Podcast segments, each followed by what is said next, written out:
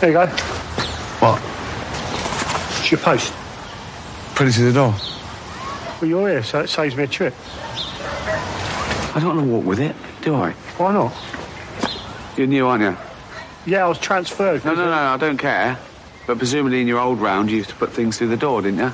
Mate, there's no need to get all leery. Why are you talking to me like this? What, are you going to report me? Yeah. What's your name? Your law. Trust me. It's Pat. Postman Pat. Yeah. Put it to the door. That was easy, wasn't it? You could have done that. No, I couldn't. Why not? I'm not a postman. Go on.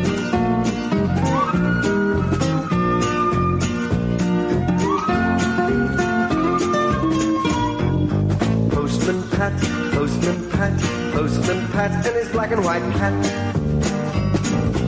Early in the morning, just as day is dawning, he picks up all the post bags in his van. Postman Pat, Postman Pat, Postman Pat, and his black and white cat. All the birds are singing, and the day Um, Mr. Mr. Dugan? Mr. Dugan, I'm simply. ah,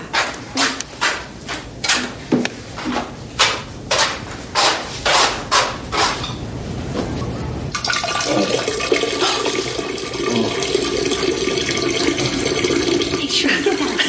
What are you saying?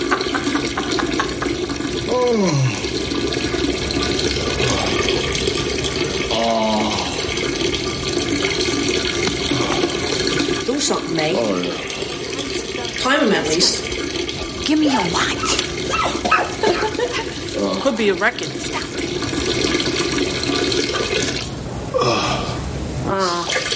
Oh. That counts. How long?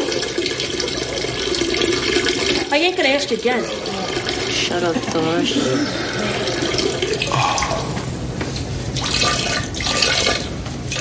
Keep timing.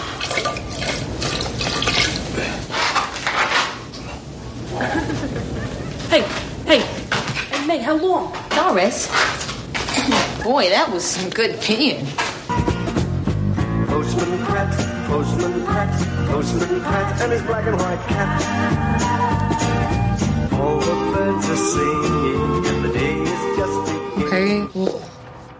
What's do with this guy?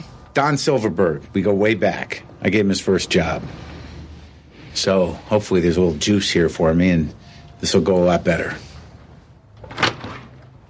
Sam Sylvia.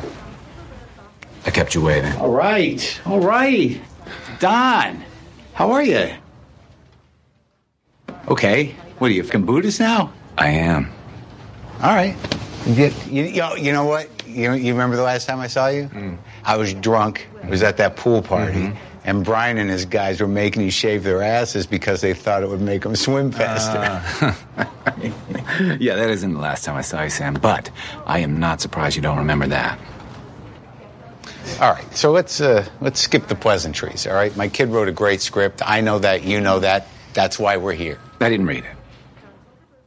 Okay, well, we can walk you through the story. No, no, no, no, no, no, no. I just want to know if the rumors are true. You're directing porn now? No, it's not porn. It's women's wrestling, but hey, as long as people are still talking, right? They're not. No one gives a shit about you. But I remember you, Sam. How could I forget the guy who sent me to deliver flowers to his mother's hospital room while he f***ed an extra in his trailer? You know, that- Or the time you made me cry in front of all those grips because I didn't know what a hoagie was. They call them submarine sandwiches where I'm from. Oh, oh yeah. I owe this guy everything. All right, let's go. You know, I would have enjoyed this a lot more if your daughter wasn't here. I'm not a monster. You know what? Go fuck yourself, you fucking hypocrite Buddhist. You feel better? I do, yeah. I mean, Your last movie sucked. Oh, you mean out of Africa? Yeah, thanks. I'll be sure to let Sydney know.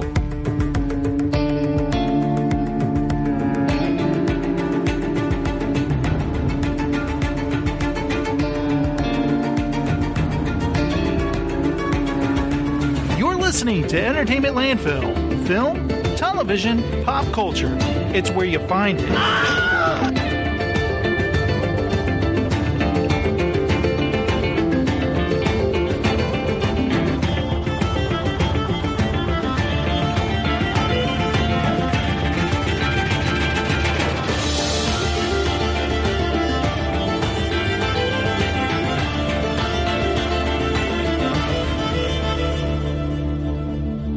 Another good feature for the paper actually. Fantasy dinner party guests. Brilliant, eh? Pick your top five favourite people and why. Why indeed? Who would yours be? Five people, dead or alive. Dead. Who though? Doesn't matter as long as they're all dead. Oh, I know mine. Of course you do. Number one, James Corden. Fuck me. We could do that carpool karaoke. Could you do carpool kamikaze? That man can do anything. And does. I know the cool kids don't like him, but he never stops working. As a chauffeur mainly. He's a grafter, like me. Hmm. Princess Diana. She'd know how she died, you know what happened, so we'll be able to sort that out once and for all. So you've brought this poor woman back to life so you can quiz her about how she died. The dead always want to tell their story so they can be at peace. She's not a peace. She's in a room with you and James fucking Corden. Mr. Bean. Fictional. Hilarious, more like. You've invited multi-millionaire Rowan Atkinson, right, along to a dinner party with you, a dead woman, and James Corden, and you expect him to stay in character for three hours as Mr. fucking Bean. It's up to me who I invite. Kevin Hart, funniest man in the world. Worst dinner party ever.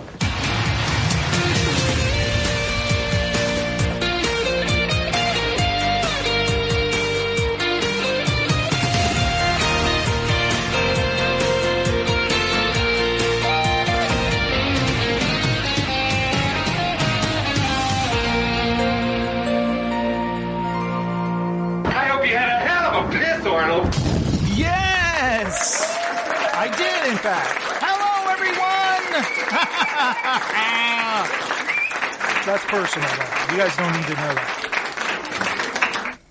Yes. Hello, everyone, and welcome to the show. It is time for Entertainment Landfill. I am your host, The J Strom. Welcome. I do the show with Steve of the Pop Cultures LA. What's happening, Jason? That's right. I don't do it alone. I do it with you. That's usually what I say, but I kind of Tricked it up a little. Yeah, I had to trick it up. I hope it's still okay that I did that. I hate to say it, it was kind of cool, you know. Oh, well, good. I'm glad that guy liked it, Steven. I was thinking about that guy all week. that guy should be, he should have his own movie. He should be the next Vern, or what was it? The Hey Vern? It was uh, Ernest. Ernest. He's the next Ernest. Couldn't you see that? Like he goes to like a, a demolition derby, Like or he's run- a demolition like run, derby. Ronnie, run. Yeah. Sounded like a beer can getting flattened. It just was crunch. Can you just see his face on his shirt and it would say it was kind of cool? You know, I can just see that. And you go to a NASCAR and you see people wearing shirts with this face on it and go, perfect target audience, excellent. I love it. I could totally. What does he it. look like? Did, did we see a picture of him? Uh, yeah, yeah. Well, I, I saw it because when I uh, recorded the video, the audio, I saw what he looked like. Here, I got a picture of him I right have here. to see what he looks like. Okay, here we go. I have. Here's the This, original video. Here's a little of what it. that witness had to say. It sounded like a beer can getting flattened. It just was crunch. It was. I hate His to say it, it was kind of cool. you know, I mean, what guy, what you know, doesn't like you know destruction? Yeah, you know, that's why we go to demolition derbies. But hey. You know, bottom line, that's that poor girl's new car, and she can't get to school now. The city spokesperson I guarantee you that guy is a lifelong smoker. He's he's pretty close to what I pictured in my head. She can't get to school now. It's so kind of creepy the way he says it. That guy needs to like be a film critic or something. And now let's cut to this guy, and he's like, "Well, I thought Dora the Explorer was pretty good, you know, or something." It was pretty cool. it was kind of cool, I guess. Yeah, that's what he would say. He would say it was kind of. I hate to say it, it was kind of cool. You know, Yeah, it's a kids' movie, but you know, you'd say you know like fifty thousand times. Now, guys, thank you so much for joining us for this episode of the show. I have some really exciting content for you this week. Stephen, we have a promo to the show. Get out. We have a promo. Mike from Chin Stroker versus Punter said we need to have a promo. We have one. Now I will say this: this promo was inspired by another promo. Like you know, sometimes you have to get inspiration from places, and it might have been inspired by this. Monday through Fridays is when they rule the late night. On the scene of your TV screen, they keep it tight. 9 p.m. This is when the you new catch star of the Montel show. 10 p.m. is when Maury Roll gives you more. So turn it on. Tune in to Talk Show It's so Heaven. catchy. Hey, DFI, Channel 27. Montel and Maury, they the baddest compilation. Keep they your are. ears and eyes locked to this TV station. It's the Montel and Maury Show. It's the Montel and Maury Show. What? It's the Montel and Can't Show. get It's the that. Montel and Maury Show. Hell yes. Now it's classic. I love when he says Maury Poe. He kind of shortens it. And if you ever watch the commercial, there's a part where he goes, "It's the Montel and Maury show." They show Maury Povich in the stu- studio going, he's mouthing it, "Montel and Maury show." Like they got him to do Yeah. that part. And I'm just like, oh, dude. He's like, "Ah, my dignity Such was gone a long time. yeah. so we happen to know a very talented person. His name would be Adam Howard from the Bay Area. He put together an intro for I mean a promo. Why do I keep saying intro? He put together a promo for us. Nice. And it's pretty awesome and I'm going to play it for you. I'm going to play it for everyone. Check it out everybody. This is our new promo. the Mulberry Boys every Friday night. On the show, you better know they keep it tight. ETL is back and the J in the zone. Introduce the co-host, he doesn't do it alone. PCZ is about to hold court. You know he's on the headset, you can hear him snort. Pop culture movies, TV shows and games. Rotten Tomatoes reviews, news and Blu-rays. Foggy don't play around, he will bust a drop fast. Welcome to the Entertainment Landfill podcast, the Jason and Steven show. It's the Jason and Steven show. What? The Jason and Steven show. It's the Jason and Steven show. How awesome is that? That's beautiful. When he he sent me uh, that, he goes, "Hey, I got something you listen to." I listened. I was like, "This is awesome! this is like exactly what I wanted. This is perfect." Nothing like what we did last week. oh, that, what we did was terrible. I hate to say it, it was kind of cool. Uh, why do you hate You to know? say that? It was awesome. No, thank you so much, Adam. And Adam uh, has done so much for the show. Mainly, I will say this: what Adam does is he encourages me to keep going, to keep doing the show. And him and Ross, fantastic guys, great guys. Uh, I recorded the first episode of the book show for The Witcher: The Last Wish yesterday with Ross. We recorded for like three hours talking about this book, and it was a blast. It was so much fun, and these guys are just great. There are, you know, what? How do I say it? They keep us going. They're the spine of the show. You know, encouraging them and Adam Sexton. And uh, when we get voicemails like Mike, you know, all those inspire me to keep the show going. And uh, I have so much fun listening with you. I mean, doing the show with you, Steven, and then listening back and cracking up at stuff like stuff like this. You know, it's just great. Uh, thank you so much, Adam. I'm going to make this available where anybody could download it if they want to play it on other things. I think it's hilarious. It's funny because be- people in the past have talked about like, yeah, I tried to listen to your show before, and just like these long movie clips play, and like I didn't know what it was, so I just kind of like turned it off, and it's just like, well, that's an intro, and then eventually the show starts. But it's like the right people eventually find us. Yeah. it cli- something clicks, and they keep listening, and they enjoy the show. But other people, maybe they'll give us a chance, but uh, just skip ahead past the intro, I guess. you know, it's uh, funny. Recently, somebody uh, listened. Uh, Mike, he encouraged somebody to listen who is a follower of his podcast, and the the person said, "Hey, what's with the weird old ads, like commercials and stuff?" And I was like, "Oh, that's our break, the break we take." And I noticed that I always say- I always say, "All right, guys, we're going to take a break. We'll be right back." I never say how long it's going to be because, Right. like, if you're like, "How long is this friggin' break?" It's always ten minutes long. Like I always make the break ten minutes. So I guess I should say that we're going to be gone for 10 minutes. We'll be right back so people know how far to skip ahead. Or You- if you're you listening. need to go to the bathroom. Yeah. you got time to go do. Yeah, but get if you some water. If somebody's listening to the podcast, they're like, "How long is this?" They know it's ten minutes long. Get a snack. They know it's not going to be an hour of us just being gone. but Adam, thank you so much. That was such an amazing uh, That was promo. fantastic, Adam. Appreciate We're gonna, pl- we're definitely gonna play that again before the show's over. Now, uh, let's go ahead and get into f- some voicemail because Adam sent us a voicemail and I want to check it out. What do you say, Steven? Let's hear it.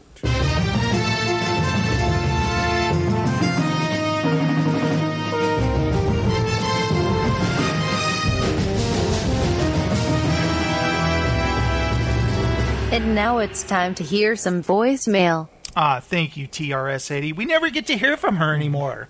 She's basically been excised from the show. She was mothballed for a while. yeah. Uh, but that's the one time we get to hear from her. But we have a voicemail from Adam Howard. Let's check it out.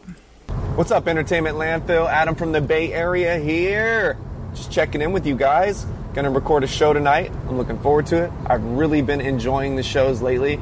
Past three or four shows have felt like stepping back in time. And the uh, chemistry, or should I say magic, between you two has been wonderful. Uh, I want to say welcome to Bobby Robbie, uh, first time voicemailer.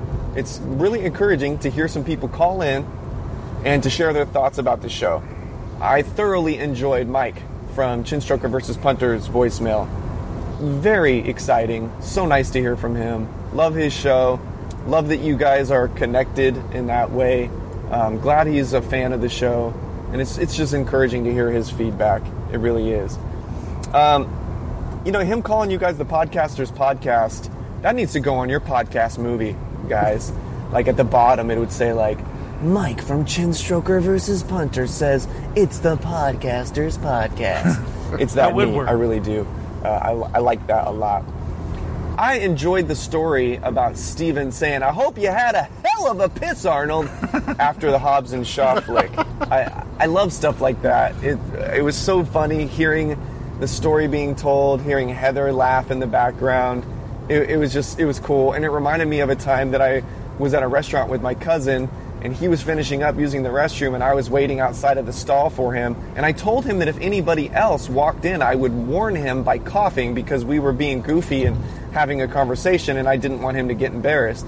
A gentleman walks in, I cough, my cousin did not hear the cough and started singing Killing Me Softly with his song, Killing Me Softly with his song in that same voice. And the guy looked around like, who the heck? What is that's weird? And I was dying. And then my cousin came out and was extremely embarrassed. So it was awesome. A few little, few little things I enjoyed. I thought it was funny, rather, when you guys were talking about Gordon Ramsay's show and how he had to eat camel, and just the way that Steven said the hump, and then you guys laughed It was funny.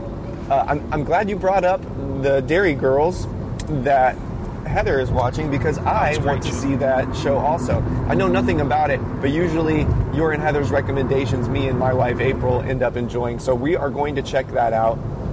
Nice. Shout out to Jessica in the chat room. It's so cool that she is there Yeah, and hi, is Jessica. always listening to you guys. I love that. I really enjoy it. I loved the Rotten Tomato reviews where you, uh, the, the 97 year old man watching Dora and the way Steven went, ugh, and the way Jason said, ugh, creepy. Your guys' laugh there, it was one of the, it just reminded me of one of those good old moments where you guys are just having a silly goose time. And uh, I think that's wonderful. I really do think that's wonderful. Drops of the week have to go to the tree witness. It's kind of cool. She can't get to school now and sounded like a beer can getting flattened. love it. Drops of the week for sure. I would love to give it to one drop, but I have to give it to all three in this instance because it was just it was just so classic. Well, guys, I want to say that I'm giving this podcast a three out of three, and I'm excited to hear the Witcher Book Club. Oh, and when I heard the drop, all of the drops from that interview with the beer can kind of cool guy, I was cooking and I was laughing so hard my wife could hear me from the bedroom. And when I went back to the bedroom, she asked me what I was laughing at, and I told her what, what was going on. but I, it was literally a deep belly laugh.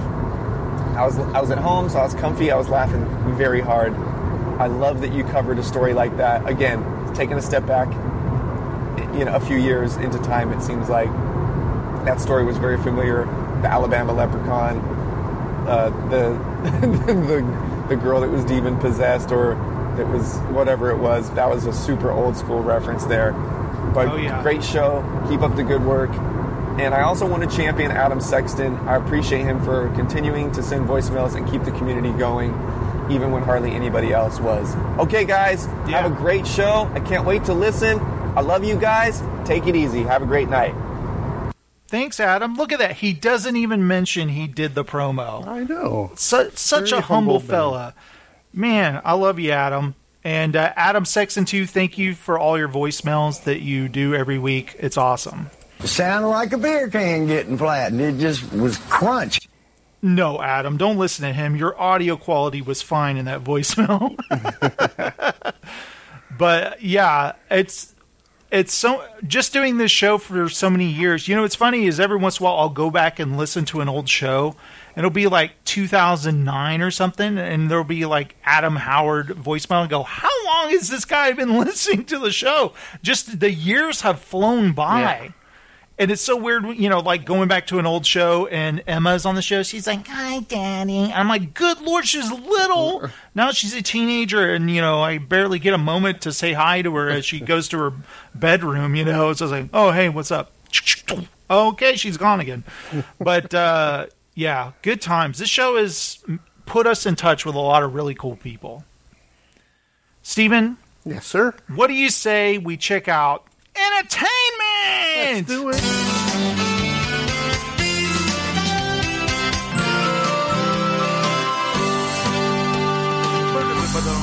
Now, there's not much in entertainment. We haven't seen any films. Have you? No. Seen any films this week? I've watched a lot of TV I shows. but- worked a whole lot this week and last week. Now there is a movie that's come out called Good Boys.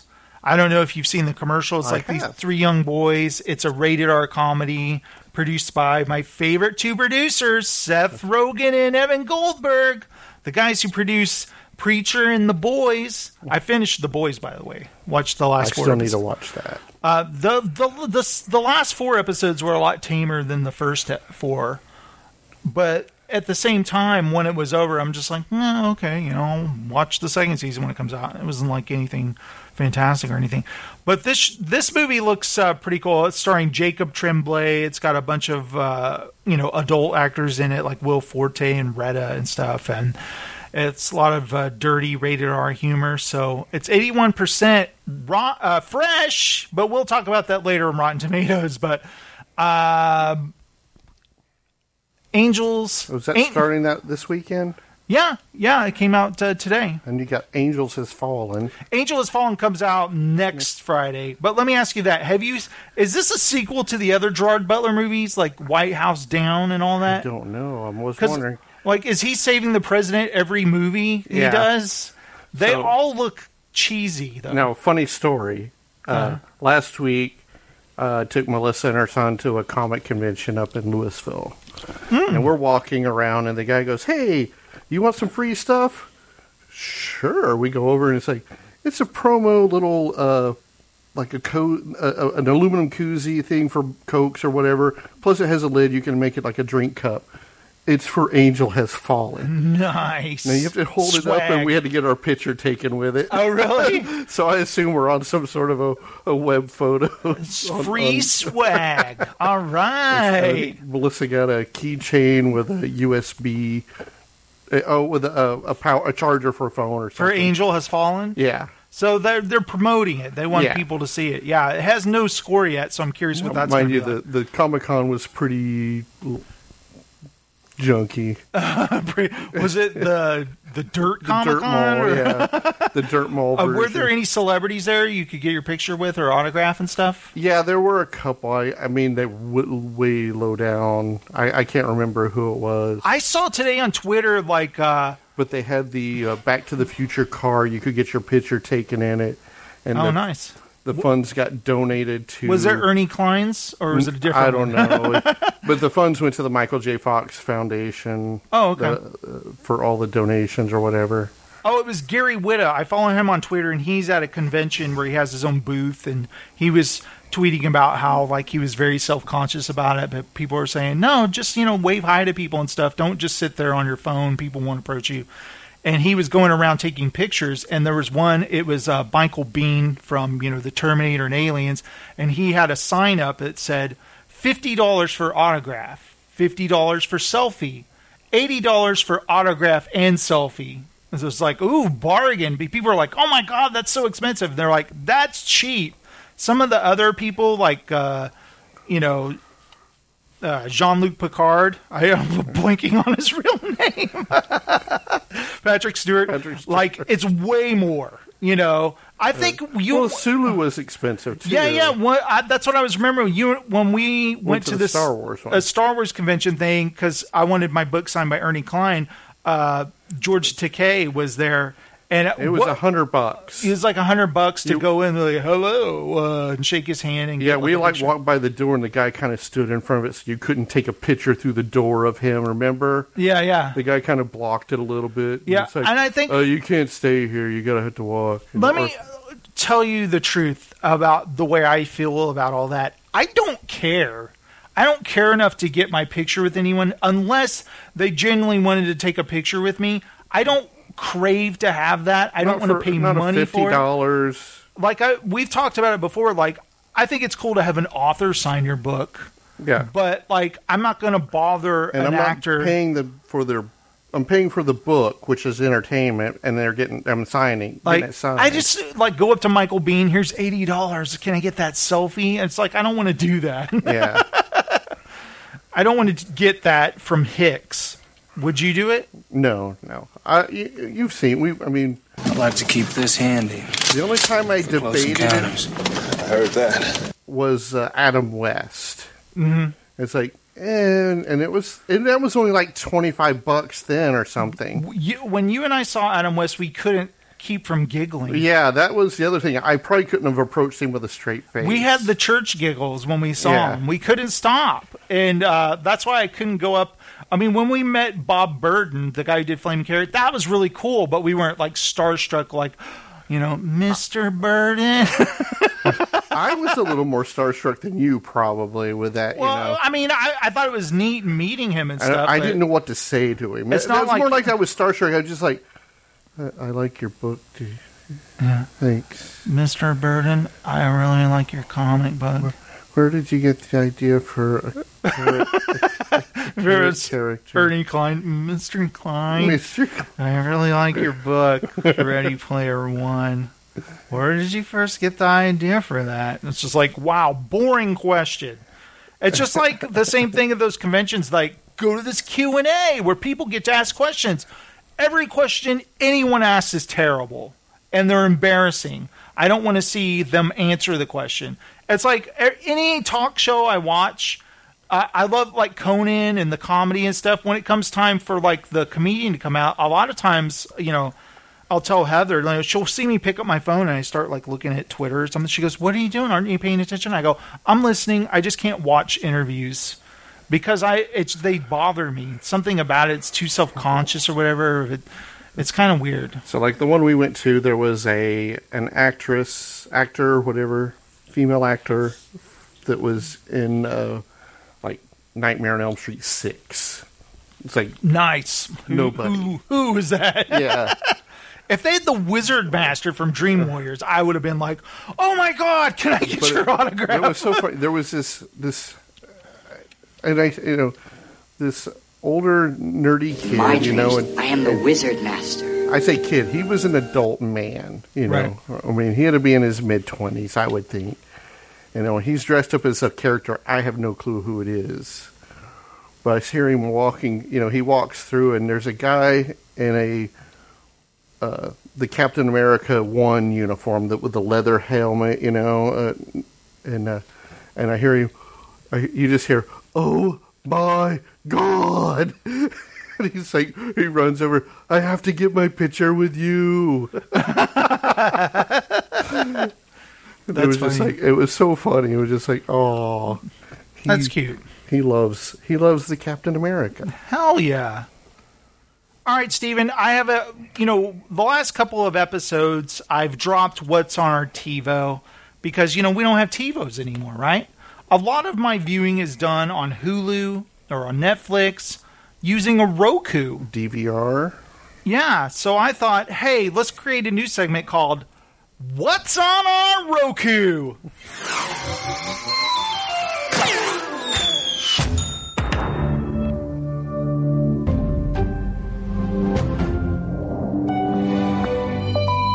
There you go. You got Netflix, Hulu, uh, and Amazon Prime. Okay, Steven, uh, Below Deck. Fa- my favorite reality show. I've talked about it the last couple of weeks. Uh, people work on a yacht, multi million dollar yacht, uh, charters to rich people. In this case, a baseball player and his friends. They're still on the boat and they wanted to share with the captain as their trip has come to a close that they didn't quite enjoy the food. They're used to five star service. They've gotten great service from the people, but the food just wasn't quite there. And I'll explain the reason why is because they had to fire their chef at the beginning of the season. Usually, every season of Below Deck, one person gets fired. It always happens. This year, it was a Russian chef, this lady who came on board and she had these fancy Instagram pictures of her dishes. And it seems like she was lying about how her, her credentials. accomplish- Like at one point, she was making tacos, like using a taco kit from the grocery store, and the captain was like, "You're making them tacos in the Mediterranean?" She was like, "Yeah." Is that okay? And she's like, "I don't know. Is it okay?" And so she ended up having to fire her. So their one of their stewards says, "Actually, I've been trained uh, in cooking. My mom's a chef. I might be able to help." And sh- so she she cooks a meal because they fired the chef, and it turns out great. So the captain says, "Do you want to keep being the chef?" Uh, and she's like, "Okay, I'll try it." So she's struggling now as she's doing that because she's not a chef. And this is kind of a moment where they tell the captain, and then the captain tells her, and she doesn't react very well to it. Hi, Captain. How was it? You want to really know the truth? The only way we improve is if the client tells us the truth. Let me speak with candor. We've done yachts, we've done trips. I've never had a better acting crew. The service was five star. In terms of the food, France has some of the best food in the world. Breakfast was sort of an informal affair. I was just surprised at that. It was good, wasn't five star. They're a yacht this big. I guess their expectations were a little higher. Like as if you were eating one of the best restaurants on shore. Yeah, us Americans are used to the big portions. I was expecting five star. This is Us not five star. Oh, sh- Anastasia's gonna be so upset. You know, I'm disappointed to find out this late in the game, like the charter's over, that they weren't happy with the food. I wish they would have come to me sooner. I will be addressing it. Okay, so I was in that cabin and they were sharing with me about the food. They were not really happy. Hmm. They didn't feel like it was five star. It's Now, a bit shocking to hear. I wasn't aware that they didn't like it. you're the chef. You go and talk to the client. If you were like super lonely, you could just use your vacuum as a pet and walk around with the cord. no, you're not lonely? Okay. Do you have any requests for crew meals? Oh, so now you can listen to me. Yeah, I'm fing busy. The job I'm doing requires brain power, unlike vacuuming. Off Anastasia. She needs to get over herself a little bit. Like, she's not curing cancer. Sorry. That that's Aesha, and she's hilarious. That was the best sorry I've ever heard. Sorry. I I forget where she's from, but she has this way of talking that's so funny, and she's like really dirty, like where everyone's like Jesus, like the stuff that she says and Uh-huh. does. It's funny. There was this one uh, charter where the lady she had like sex toys. She was like a sex therapist, and she gave the captain one. Like this is you know this is a really good sex toy. You can do this and whatever. And so she was walking back into her room and holding it. And Aesha, she goes, "Oh my god!" And she grabbed it from her. She goes, "Can I have this?" And she goes, "Oh wait, I think I already have this model. Never mind." And she hands it, and the captain's like, "Oh my god!" And just like so embarrassed, and just like walks away. Uh, but she's hilarious. But uh, I love that she goes up to Anastasia and she's like, "I'm doing something that requires brain power." And I love the question she asks her. Like, if you're ever lonely, you could just, you know, walk along with the vacuum cleaner by the cord like a leash. And she's like, "You're not listening to me." It's like you're actually talking about something so stupid. Why would anybody listen to you? But it's funny. Sorry. when I heard that, I knew it was an instant drop. That's like fantastic. All right, now the clip's not over. Well, this happens every season too, where they've done such a great job. The owner of the yacht is like, "Hey, you guys get to stay at this luxurious hotel for millionaires, and you guys get to have a good time." Well, what happens on this show every time is whenever they have some time off, they drink. Yeah. And they drink really hard. And this one guy, Travis, who asked Hannah out recently, he got so drunk before the date that she called it off. Yeah. So this time they're going out to hang out, and he's like, I'm not going to drink that much. I'm just, you know, get a little tipsy. And she's like, okay. He gets shit faced. Like they show him, he's like in a Speedo, and he kind of like falls over like against the chairs, and you hear, "Arr!" and he's like, oh, and he like can't get up. And they're just like, Jesus, man, it's like four o'clock in the day. Why did you get so aces? Like, I don't know. So they eventually go to this fancy restaurant, like you know the people walk, you know, wine, and you know, and they pop the cork and they pour it. He's like, "Hey, let me have it," and he like grabs the wine. They're like, "Dude, dude, stop, stop, stop! Let her do it." He goes, "No, I got it." And he's got the cork, and he, the you know the bottle opener. He's trying to stick it in the cork, and they're like, "Will you just give it to her?" And he goes, "Shut up, let me do this." And everyone's just like looking at him, getting really mad. And the lady's like, I can do that, sir. And he's like, no, no, no, I got it. And he's like trying to, they're like, give her the bottle. they're getting so mad.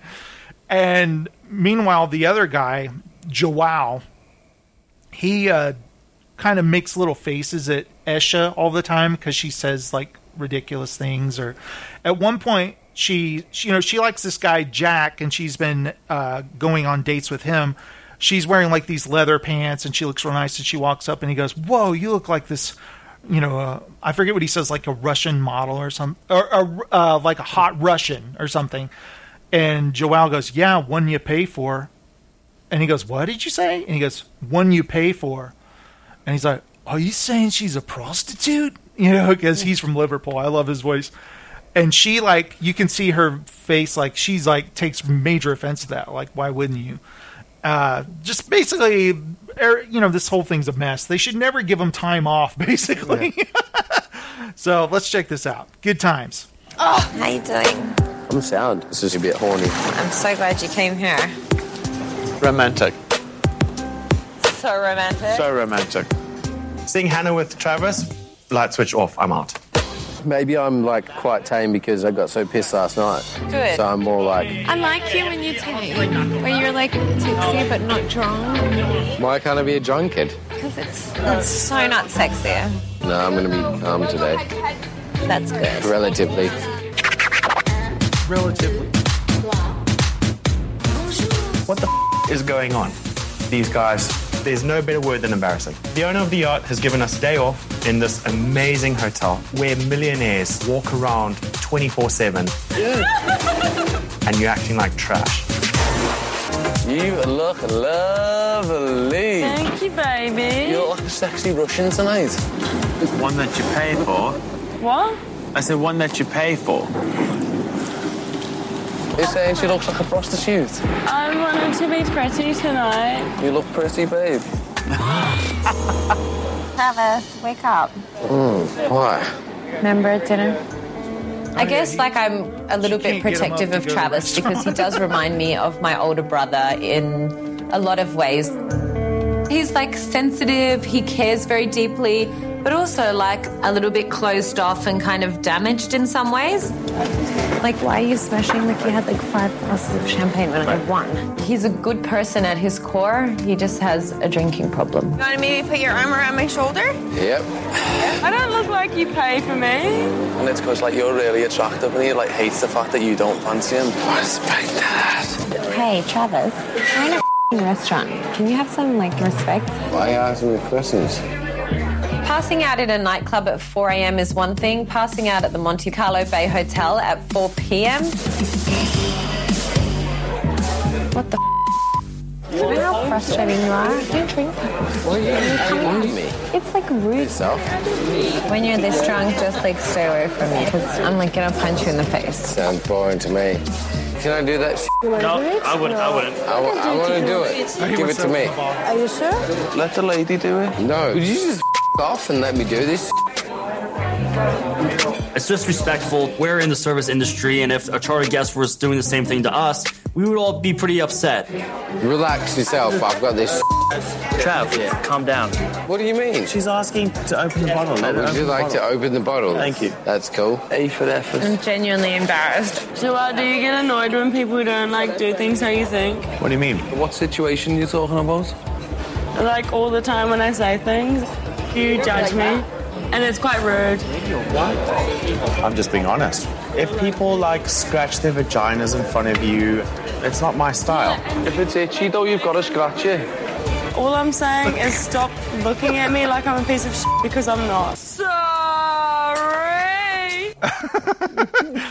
Oh god! And the scenes to next week are even worse, where uh, Anastasia's kind of leaning on her uh, fist at the table, kind of like falling asleep, and Travis is drunk and he comes up and he like smacks her on the face, like slaps her to wake her up, but it's like whack. And everyone's like, dude, dude, what the hell? And he's like, well, I was just having some fun. And she's like holding her face, like, you know, in tears and gets up and storms off. And everyone's like, what the hell's wrong with you? He's like, I was just having a bit of fun. What's the matter? You know? And it's like, so it's obvious he's got a pretty bad drinking problem. Yeah. So he smacked her in the face. Uh, great show. I love Below Deck. Gotta watch it, Steven. Good stuff. You know what else is good? Gordon Ramsay, Uncharted.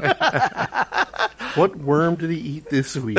well, this week he's in? Hawaii, and I learned a lot about Hawaii because of the trade winds. A lot of things in Hawaii are from other places because through trade. Like, uh, I oh, here's another thing I learned: there's no snakes in Hawaii. Did you know that? No, I did not. Because at one point he's with this older guy and he's going through all of his fruit and he goes, I got fruit here from everywhere. And he goes, None of this originally was on Hawaii. It was brought here and planted here. And it's all this crazy fruit. And he goes, Watch out for snakes. And Gordon's like, Oh, dear, snakes. And he goes, Ha ha ha, there's no snakes in Hawaii. And he goes, Oh, really? And uh, he goes hunt deer hunting with another guy, and he goes, "Deer was brought here as a gift in the year so and so, and now they kind of run rampant, and they're quite a nuisance. Yeah. Like, uh, so they have to go out and kill deer, and they make stuff with deer meat. Now, there's this other guy that he meets named Wade. He's a a root farmer. Then he makes this stuff called poi. It like turns into this weird kind of pasty stuff Yeah, I know what poi is. And this guy is quite the character. He has like the most grating laugh I've ever heard, and it immediately like when he laughs, you see Gordon kind of like closing his eyes, kind of like wincing from his laugh, and he keeps mentioning his horrible laugh in the narration, which I think is funny. Yeah, I saw some of this where they were. He was grilling with some dude. Mhm. Uh, Oh yeah, and at the end, basically, I think I caught the very end. Yeah, everything he learns from the episode from different people, he then makes a big banquet like at Yeah. the end and prepares uh, food. And uh, another place he goes is he hears about this banana bread stand that's like the best banana bread you've ever eaten. And he goes to this place. I'm run gonna- where did I have to go for this? I know. I love banana bread. And she's like, You're mean. I've seen you. I don't know if I like you. And he's like, No. You know, like she's basically seen Hell's Kitchen. Yeah, and yeah. you So that's pretty funny. Let's check this out. And just keep in mind this guy, Wade, his laugh. I'm going to meet a local farmer who's an expert in Hawaii's most famous native dish, poi. Wade, good morning. Oh, what's up, bud? The King of Poi. Good to see you, bud. Oh, yeah, oh, yeah, good to see you. Absolute pleasure. Now we're blood brothers. Now we're what? We're mud brothers. Mud Brothers. Thank you. How long every day do you spend in that mud bath? Three, four hours a day. And these yeah, yeah, enough question already. Get your ass in there. Poi is made from taro plants, which were first brought to these islands by the Polynesians around a thousand years ago. It's slidey.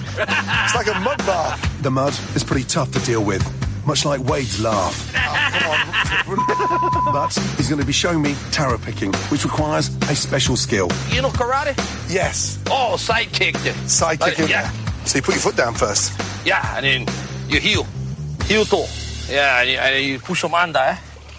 Why are you doing that? Because otherwise it will break inside. Then you got only half the taro. Then you got to dig with your hand. This is true. you, know, you know the people, they pay big money for mud bats. You get in free, bro. We karate chops our taro from the mud bath, but they're a long way from becoming poi. First, they must spend a few hours in Wade's steamer. At least there, they can't hear his laugh. Obviously, if the skins are nice and warm, right, they come off relatively easy, right? Right. Just like a potato. And what would you eat it with? Corned beef. Right. It's almost like your mashed potato then. Right. Yeah. Right. That's why it's the main staple food of Hawaiians. Yeah. Packed with starch. Is it healthy? Oh, yeah. You can eat nine pounds of poi a day. Stop it. And don't get fat. Stop it. Mm-hmm. You've hardly got a six pack. so we steamed them, we've cleaned them. What do we do next? Now we go this side. Nine. Peeling these with you reminds me of peeling potatoes with my grandma. I don't look like her, huh? No, but you sound like her. the rain is relentless, and right now Okay, I could so really do with some comfort food. So I'm heading for a slice of Hawaiian heaven. Everybody's in love with banana bread. It's almost like a staple here in Hawaii. I and do I'm love a big lover. I grew up with it. But they say Sandy's is the best. Can't wait to see what the fuss is about. Sandy's banana bread. Morning. Aloha. Oh, hello. How are you? Very well. Oh my god, the smell is extraordinary. I am dying to try some banana bread. I can't give it to you. You're so mean. I, what? It's not me. It's the idiots I have to work with. I don't mean to curse. It's just Yeah. unfortunately they they drop out. so just show me how you make it then. Give me something. Sure, sure. If you promise not to yell and swear at me, you can come in. I promise. Come in the back. Come in the back. Excellent. Man, you're you're a toughie. oh dear, my reputation precedes me. Time for some damage control. Doing what I do best. So we're gonna mix it almost like um, like S's, like S's. just just S's. S. Or super. Damn, I slipped up there. But my charm offensive seems to be working. Oh man. The smell coming from this oven is amazing. And it's taking me back to my childhood. I can't wait to taste it. You did good. Good as me. That is delicious. Sorry. That is delicious. Sorry. Banana bread that makes you curse. Mm-hmm. It's that good. Yeah. Oh my god. You're a lot nicer in person. Thank you very much. Mission accomplished. that guy, you could tell every time he was laughing, Gordon was just like, Jesus, like that laugh. It's like unreal. Well, obviously it's a fake laugh, but yeah, you it's know, like a I forced, to go. a forced laugh. do you know how to really laugh? Like, what do you mean? Ah, ha, ha, ha. It's like that's not a normal laugh, dude. I don't know what the hell you're doing. but good times. All right, Steven, our next show, BH 90210. That's right. That's what it's called. I Yeah. still think that's odd. They tricked it up like KFC. BH. What? Why didn't they call it BH nine? That would have been cool. So BH nine No, you got to have the whole area code or This one zip ha- code. Uh, remember how the, you watched the first episode, so Yes. you saw how the first one had the dream sequence at the Yes. beginning.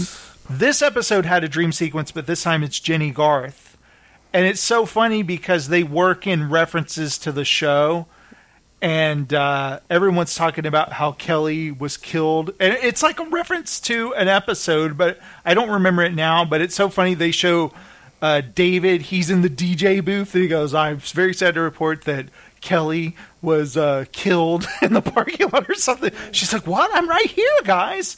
And it's really funny. I, I like those how they do those little things, and they introduce something that's really silly in this episode. Uh, they have a stalker, somebody who's watching their every move, nice. which is really funny. Well, as this episode begins, they all have to face a day in court because Tori stole the dress. And before going to the court thing, she goes with Kelly to Fox. And they're like, You guys are blowing up because of this. And she goes, Well, we're we really want to come back and we want to do a reboot. And she goes, Reboots are hot. She goes, Do you have everybody on board? And she's like, Uh yeah, yeah, I do. She's like, "Oh wow, that's great. Well, I'd love to get everyone together." So uh, Jennie Garth's like, "Why did you? You know, that's what are we going to do?" And she's like, "Uh, "Don't worry, I'll talk to everybody." So here's a moment where she talks to everybody coming out of the courtroom. Oh, that was humiliating. Wait, guys. I, I just wanted to thank you for being here. I, I mean, I know you had no choice because you were named in the suit, but it means a lot to me, and I'd like to make it up to you. Oh, really? How? By doing all the community service work for us? That'd be a good start. I was thinking more like a business proposition. We have a huge opportunity right now, and I want to talk to you about it because we have a chance at a do over. We could be great together. I mean, we were great together. Do you remember how great we used to be together? And we could be great again together. Greatness can be ours. She wants us all to do a 90210 reboot. What she said.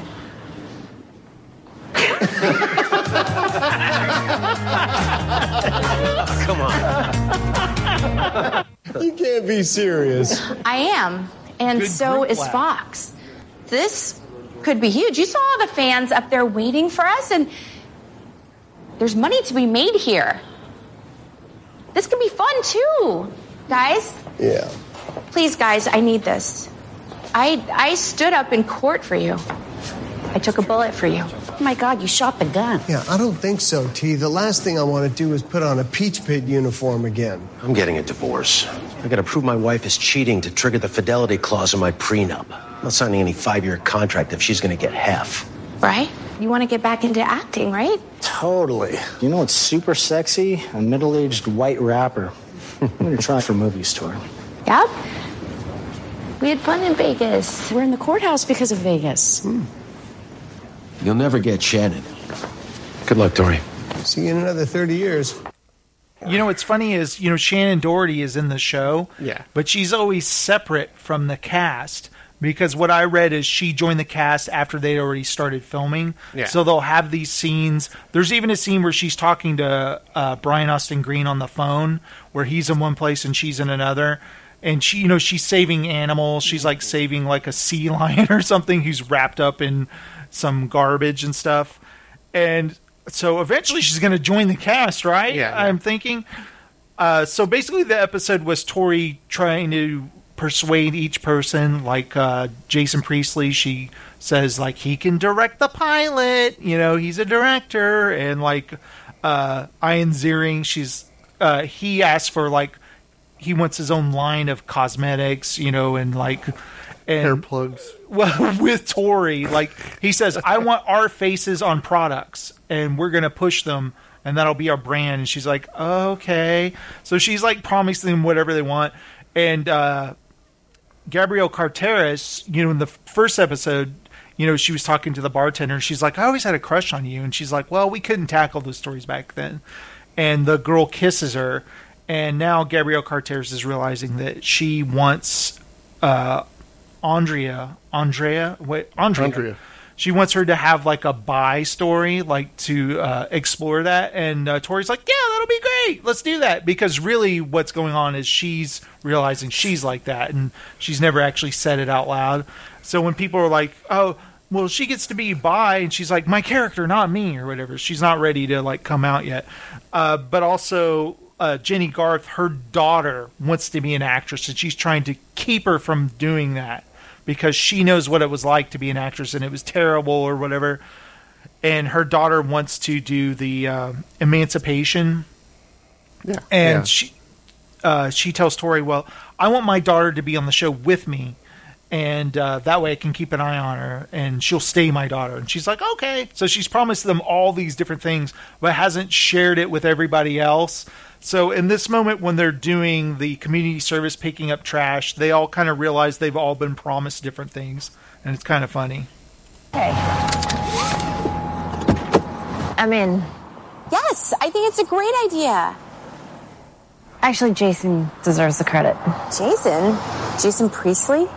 So when do you talk to him? Come on, you guys. Aren't you a little excited to do the reboot? I am. I'm so happy everyone signed on. I like to consider myself loosely attached. Okay, that's fine, but I do think we should all talk before we go to Fox. We really need an updated version. 90210 needs a facelift. No, I need a facelift. Like Gab and I were talking. Maybe Andrea could be exploring her sexuality. What are you guys like? You're talking story already? Uh, no, it, it's not what I meant. Al- although we did hire a writer. Whoa, whoa, whoa. Don't you think I should sit down with this writer? I mean, I am the director. What you mean the director? What?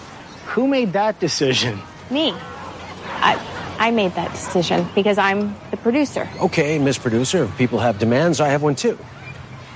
I need a brand relaunch, natural integration of my solo entrepreneurial efforts, Okay, are you speaking English?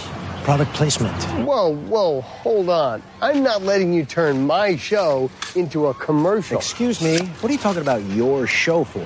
This is when this become your show. When did any of this become your commercial? Okay, so is that the way it's going to be? Because if it is, then I'm out. Wait a minute. How can you be out? So I'm This is out. not your show. No, guys, You were never guys, guys, in the first place. No, All guys, guys. This is all of our Guys, show. this is not okay. You know it. what? I'm out. Stop! You guys! Listen, we all agreed to do this for a reason. And there's something that's important to you, you can have it. Jen, she wants her daughter cast in the show. What? Nepotism, Jen? Didn't you learn enough lessons from Tori being on her dad's show? I'm right here. Jay's directing. Gab's bi. Andrea's bi. See? You want product placement? It's all yours. Bry, what do you want? Anything. If we did this show for 10 years and we'll possibly do it for another 10, we should all be equal partners. Creatively, everything. Agreed. We're all a team. But you know what, you guys? If you guys all get something, I want something too. Oh boy, here it comes. Group therapy. What was that? Just say it now. Group therapy? Group therapy? Are you kidding me? No, no, no, no. I'm not. If there's anything, hey, hey, hey, hey. If there's anything this group needs, it's Medication. therapy. We do need Therapy. Oh my God, how much can one person have? It's a non-negotiable, guys. It's a non-negotiable. It's a non-negotiable. Look at us. There you go. I love it. This is like show up, and they're all just like posing and stuff.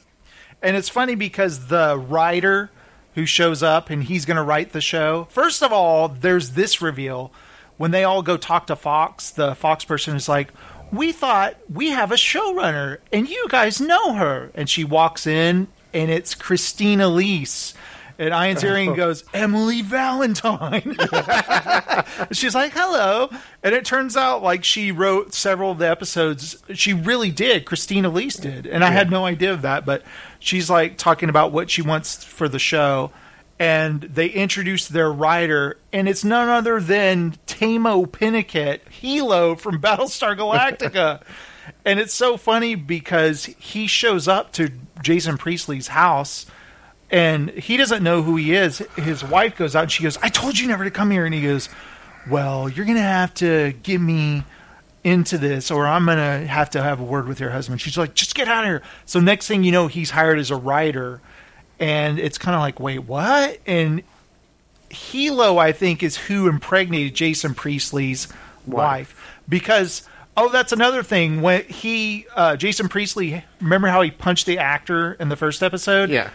he's uh, the that actor's filed a grievance, and the only way he can go back to work is if he apologizes and lets the actor do the scene with him, where you know it's like some cheesy superhero show or something. Right. Uh, so he kicks Jason Priestley in the nuts. And he's like down on the ground. He's like, oh, "I'm really hurt." And Gabrielle Carteris grabs ice and like puts it on his crotch, and they take him to the hospital. And uh, the doctor's like, "You're going to be fine." But I did notice something kind of genetically that has we never noticed before. And he's like, "What?" And he's like, I, "You can never have children." He's like, "What?" And he's like, "My wife's pregnant. How, you're wrong, doc." He's like, "Oh, that's interesting." So then he's just kind of like, "Hmm," and it's because he's not the father. But I just this show, I love how like they basically, you know, they're playing themselves, but it's like a soap opera version of themselves, and it's really silly. But I'm having fun with it, and it's funny when they're before they're going in court. And you know all the fans are seeing him. Ian Ziering has like a Sharknado poster he's signing. Yeah. And I don't know if you've seen this commercial, Steven. Ian Ziering has a new movie premiering tomorrow, or it might be tonight. I don't know. Have you seen this? It's called Zombie Tidal Wave. What's that? I just need you to watch this. It's alive. But dead. Come on, sure. Let's stick to reality. It looks so cheap and so cheap. From producer star Ian Ziering. You got to see this. From and the director of all the Sharknado movies. Okay, zombies are washing up on the beach, and I love their blue because they've been underwater. What are we gonna do about those things? What are you gonna do about that? What do you do about the zombie tidal wave? oh my god.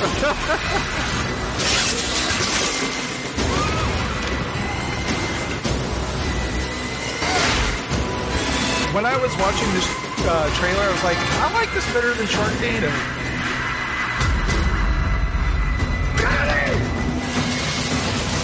And it shows me he's got like an electrified machete. Yeah, that August 17th. comes on tomorrow, Tomorrow night. night. Know what I'm watching tomorrow night? oh my god. Oh man. So uh, I wonder what did you think of that trailer, Steven? I hate to say it, it was kind of cool. kind of agree know? with him. Yeah. Seems pretty cool, huh? I was just like Zombie tidal wave. You can't be serious. No, I'm serious. That's what it's called. Wow. Well, Steven, I'm just interested now in how the zombies all got under the ocean. I love it. He goes, they're swimming up to boat. He goes, what are we going to do about this? He goes, what are we going to do about that? It's a giant tidal wave. it's so bad. What? All right, guys, we're going to take a break and then we'll be right back and we're going to do some news. What do you say, Steven? Let's do it. All right. Yes. Guys, we'll be right back. Wait a second. Were you listening? Yeah. We're going to do a 10 minute break and we'll be right back. I need a brand relaunch. Madam Gypsy, what do you see? Very cloudy, Toucan Sam, but I cannot see the future on an empty stomach. I foretell you need flavors of fruit. How cute. My snoot knows the quickest route. Just follow my nose. I smell fruit. It always knows. It's Kellogg's Froot Loop cereal. With natural orange, lemon, and cherry flavors. Part of this complete breakfast with a full day's supply of vitamin C.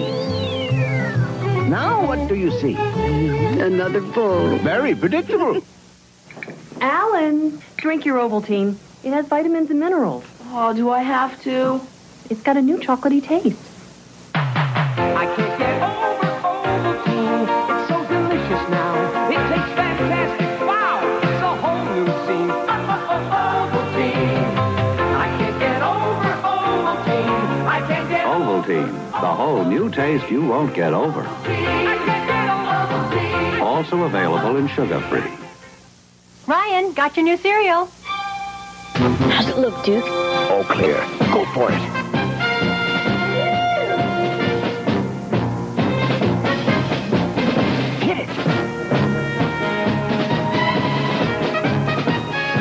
Introducing G.I. Joe Action Stars brand cereal, a delicious part of this complete breakfast. Crunchy stars that taste great.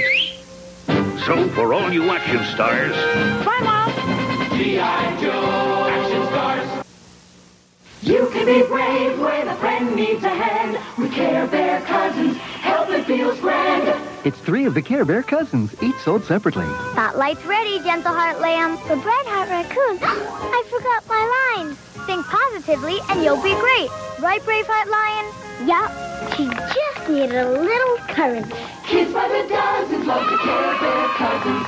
Each sold separately, Bright Heart Raccoon, Gentle Heart Lamb, and Braveheart Lion are Care Bear cousins from Kenner. This is Princess Adora, sister of He-Man, and her gentle horse. Each sold separately. You can pretend. She's lovely as a flower, but she has a secret power. The magic sword in one stroke, and she's got the strength of a tower. She rocks Princess of Power. The fate of the world's in the hands of one beautiful girl, Princess of Power. She-Ra doll Princess of Power comes with everything you see here. Swift Wind Horse sold separately, new from Mattel. What makes these cars ultra hot? Speed Seeker. It's ultra quick. Flame Runner. Ultra trick. Wind Splitter. Ultra rad. Sol-Aire CX4. Ultra bad. Hot Wheels Ultra Hot, each sold separate. With metallic paint and high speed wheels, they're ultra cool. And that's what makes them ultra hot. Hot Wheels Ultra Hot Speed Seeker, Flame Runner, Wind Splitter, and Sol-Aire CX4. Each sold separately, some cars not for use with some sets. From Hot Wheels by Mattel. Show and tell time. Another teddy bear? My teddy's name is Teddy Ruxpin. He talks, he tells stories, he... Four batteries not included. Hi, my name is Teddy Ruxpin. Can you and I be friends? Yeah. I really enjoy talking to people. I would like you. Teddy Ruxpin, the storytelling bear, comes with illustrated book and cassette from Worlds of Wonder.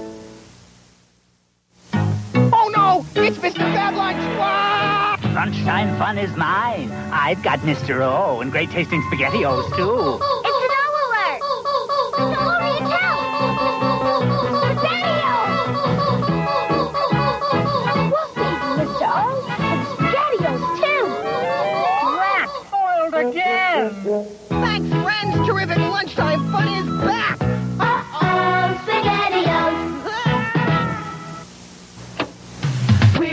We're out to test your tummy. No way, B. I'm so into my workout. With a taste of nuts and honey. Nuts and honey. We're a honey on the nose. We're Honey Nut Cheerios. Mmm, like wow. Honey Nut Cheerios, part of this nutritious breakfast.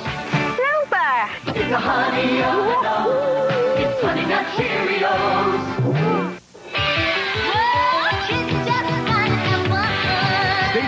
Jim Henson's Muppet Babies right after Wuzzle. Hey, I can see you in 3D!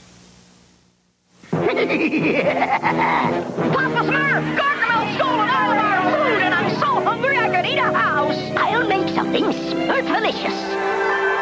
What's Smurfy magic? Look, new Smurf pasta from Chef Boyardee. It's Smurfy good for you. There's even Papa Smurf's special sauce.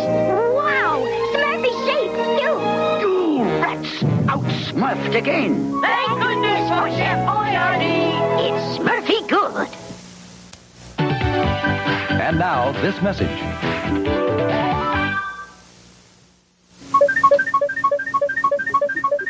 In the news, a man who takes very big pictures. Nathan Farb photographs mountains. And after looking over mountains in the western United States and mountains in Switzerland, Nathan Farb decided that the mountains he liked best were right in his own backyard the Adirondack Mountains in New York State. Experience convinced him that light, land, and water in the Adirondacks strike a most unusual and pleasant balance. His photographs are being shown in an exhibit marking the anniversary of New York's decision 100 years ago to keep a large part of the Adirondacks forever wild. To get his big pictures, Nathan Farb uses a big camera. He often carries 60 pounds of camera equipment deep into the wilderness. He focuses the scene he wants on an 8 by 10 inch plate and then waits patiently for just the right light. I'm Christopher Glenn with photographer Nathan Farb in the news.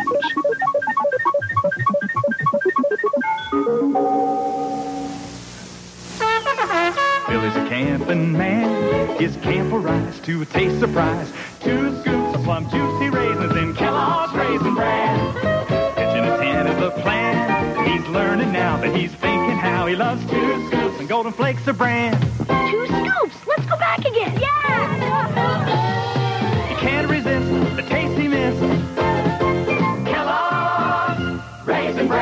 Part of this complete breakfast.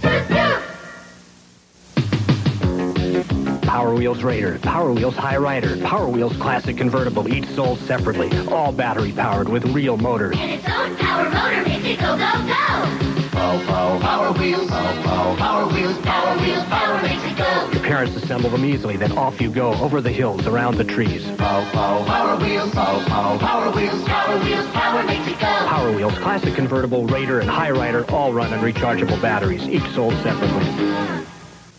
A for apple, J for Jack. Apple eats sweet.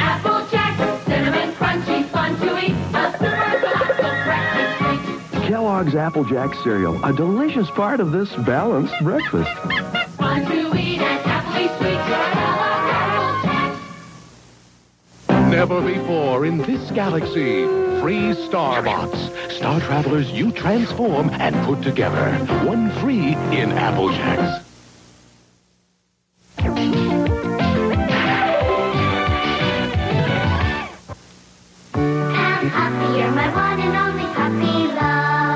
show your Pound Puppy how much you love him with snuggly Pound Puppy outfits. Your hooded on t-shirt. We're going biking.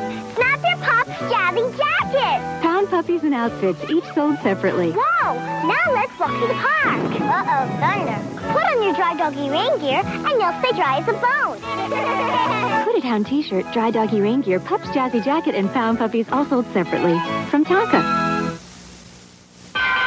Wake up, all you sleepyheads. Colgate gets you out of bed. Now there's the Colgate pump. We've got the Colgate pump. It's a neat new trick, you know. Pump it on your brush and go. They got the Colgate pump. She's got the Colgate pump. Even moms and dads agree what makes it good is MFP. Just a squirt of minty gel protects your teeth that you can tell. We've got the Colgate pump. We love the Colgate pump. Two great tastes, maximum fluoride protection at your fingertips.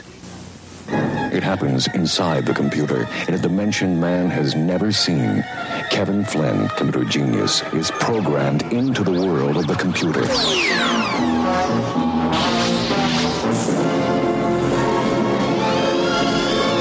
Held prisoner in an electronic arena where love and escape do not compute. Tron, an adventure inside the computer, rated PG. Coming soon to a theater near you. The game Monopoly is back at McDonald's, bigger and better than ever. This year, there's over $50 million in prizes. Hey, a Coca-Cola, McDLT. Win instantly. Or collect the right game pieces and win loads of cash. Or maybe a new house. House. Or hundreds of Sears shopping sprees. Whoa. Play Monopoly at McDonald's. This time, it's not just big, it's huge.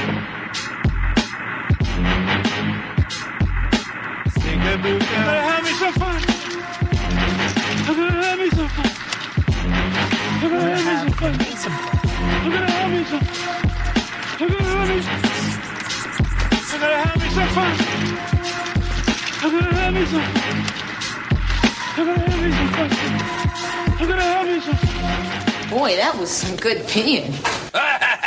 yeah, it sure was. was that some good peeing, Steven? That was.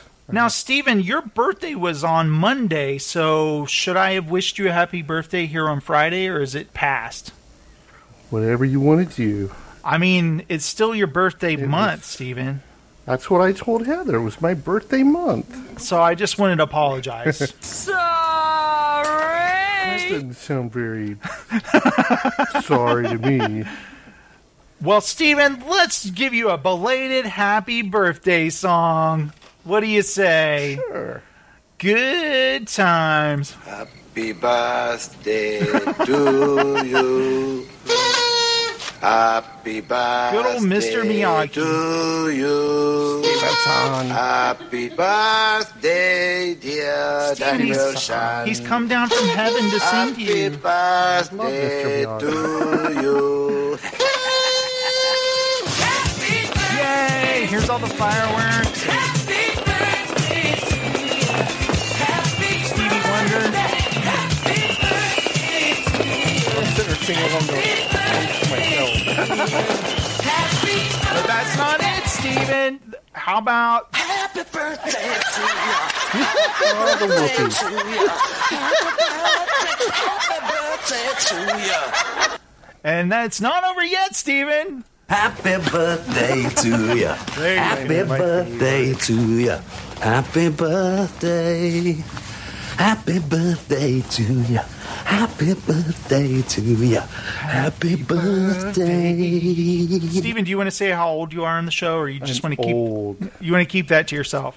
I don't know if it's even announced on Facebook, whatever. All right, But I'm old. it can be. Uh, I'm over 50. How's Well- that? Wade wants to say something to you, Steven. Oh, yeah, oh, yeah. and he also wants to say this. Now we blood brothers. I You're, uh, you're my a- mud brother. He's laughing at how old I am. How dare he? Good lord, man. Well, Steven, we're back, so let's do some news. Ow! Um, Steven, let's do some news. I, You know I, the DVD song? I messed up. Sorry. Hmm. Let's do the news. There we go. a little rusty here. Only been doing the show for what? Four weekends in a row now? Or we done three weeks? 20 years, 30 years. When am I gonna get this down? All right, the news. Yeah, I'm fing busy. Oh, oh and it's almost our anniversary time, too. Yeah, it is. September 5th is usually when it. Let's do something awesome. Now, Stephen, our first news story is pretty exciting. Ewan McGregor to return as Obi Wan Kenobi in a Disney Plus series. And when I first saw this, I was like, all right, Disney Plus, I get it. I'm subscribing. Just stop. But Keep adding content, that's hmm. fine. yeah, it's awesome. Ewan McGregor is in talks to return as Jedi Master Obi Wan Kenobi. Wow, is that really who he is? I've never heard of him. I love how they have to I spell it out. old Ben. yeah, he is. He's old Ben. No other details on the potential series were available. McGregor previously played the character in three oh here we go, Stephen. Oh, and w where did he play? wait. In three Star Wars prequels: The Phantom Menace, Attack of the Clones, and Revenge of the Sith. Awesome. They're the most beautiful creatures in the universe. Exactly. Um, there had been talk for years that McGregor would return in, as Obi Wan in a standalone film, but those plans were reportedly put on hold following the unsuccessful rollout of Solo. Okay, come on! That was a good movie. Reps for McGregor and Disney Plus did not immediately respond to Variety's request for a comment. The Obi Wan series would be the third live action Star Wars show on Disney Plus. The nascent Nascent. streamer has previously announced The Mandalorian from Jon Favreau, starring Pedro Pascal, as well as a series based on Cassian Andor. That's right, I kind of forgot about that. The character that was introduced in Rogue One, played by Diego Luna. The show would be McGregor's second major TV role in recent years. He won a Golden Globe Award for Fargo. Ooh, he played twin brothers Emmett and Ray. What, like that's hopeful to us right now. Who cares? McGregor is He's primarily known for his film work. He can play twins. He will also star in the upcoming Shining follow up called Doctor Sleep, which was written by author Stephen King. Although, that too. He will also play the DC villain Black Mask in the film Birds of Prey. His other notable film roles include Trainspotting, What's That? Moulin Rouge, never heard of it, and Black Hawk Down. Oh! Black Hawk Down? Nascent. Okay, well, that's exciting, but there's no information and no confirmation, right? Right. Steven, Netflix has ordered an Elvis animated action comedy series called Agent King. Netflix on the 42 s- Jason. Netflix on the 42nd anniversary of Elvis oh. Presley's death announced that it has ordered the adult animated action comedy series Agent King from Priscilla Presley and John Eddie. Oh, John Eddie, I know that guy. Authentic Brands Group, Sony Pictures Animation, and Sony Pictures Television are also partners. And the forthcoming series, Elvis Presley, oh, thank you very much, Stephen, trades in his white jumpsuit. How was that? That's pretty good. For a jetpack when he is covertly inducted into a secret government spy program to help battle the dark forces that threaten the country he loves, all while holding down his day job as the king of rock and roll. From the time Elvis was a young boy, he always dreamed of being a superhero, fighting crime and saving the world. Agent King lets him do just that, said Priscilla Presley. My co creator, John Eddie, who is close personal friends with Jason and Steven, and I are so excited to be working with Netflix. John, that crazy guy. Uh, co creators Presley and again John Eddie will executive produce the series. Jerry Schilling will also serve as a consultant. Mike Arnold of Archer will serve as the showrunner. this sounds great, doesn't it, Steven? Fantastic. How long has it been since you've seen John Eddie? Ever. Oh, good times. So, uh, All right, Steven, here's a great story. A man caught playing Pokemon Go on eight phones in his car. What? You know, you know how People there's still playing that? I know. That's what I was thinking. Like that. That's still a thing. You know how there's a warning on Pokemon Go not to play the game while driving? This guy never got that memo, and when he is eventually sent it, he needs to send it to an, another seven times just to be sure. As the Seattle Times reports, Washington state troopers noticed a car stopped on the shoulder of a busy highway on Tuesday night, pulled over to see if the driver needed assistance. assistance. Instead, they found him sitting in the driver's seat holding a phone block, inside which was resting space for eight phones, each of them logged into Pokemon Go. Okay, I'm going to say in his defense, he was pulled over. He wasn't driving. He wasn't given a ticket since the cops technically never saw him driving while playing, even though he had to have been following them. Yeah, even though he had to have been to have known when to pull over, but he wasn't was given an, a warning. Jason learned how to talk, but he was given a warning for pulling onto the shoulder when it wasn't an emergency, and told to put the phone. It's not an emergency. There's a friggin' Squirtle over there. You kidding me? This is an emergency. And he told the, to put the phones in the back seat so they weren't distracting him. How funny is that, Steven? oh, it's crazy people. Oh, he didn't make it home. Oh. RoboCop returns, loses District 9 director Neil Blomkamp. First of all, I didn't even know this was a thing. They did a s- they did a reboot of RoboCop. Remember? Yes. Did you ever see that by the way? No. Oh. It it was No, I did okay. not. It wasn't it wasn't anything that topped the original and it it was just like Joel Kinnaman was great in it, but the movie was kind of a mess, and it didn't have a villain like Clarence Boddicker. Neil Blomkamp, the director behind original sci-fi films District 9, Elysium, and Chappie, was hard at work developing the new RoboCop movie, a direct sequel to Paul Verhoeven's 1987 original. Blomkamp said that the film had a massive effect on him as a kid, which is why this new development is a bit saddening. Aww. In the early hours of Thursday morning, late night for those West Coasters, the filmmaker tweeted that he's now off Robocop. Oh my. I am shooting a new horror thriller at MGM. I can't wait. Need to shoot Robocop now. Excited to watch it in theaters with other fans. Reps for Blomkamp did not immediately respond to Entertainment Weekly's request for further comment. So they didn't like his idea for RoboCop, obviously, I guess not. because it was supposed to be like 10, 15 years later, 20 years later, or something. Because I would have brought back Clarence Boddicker as a cyborg.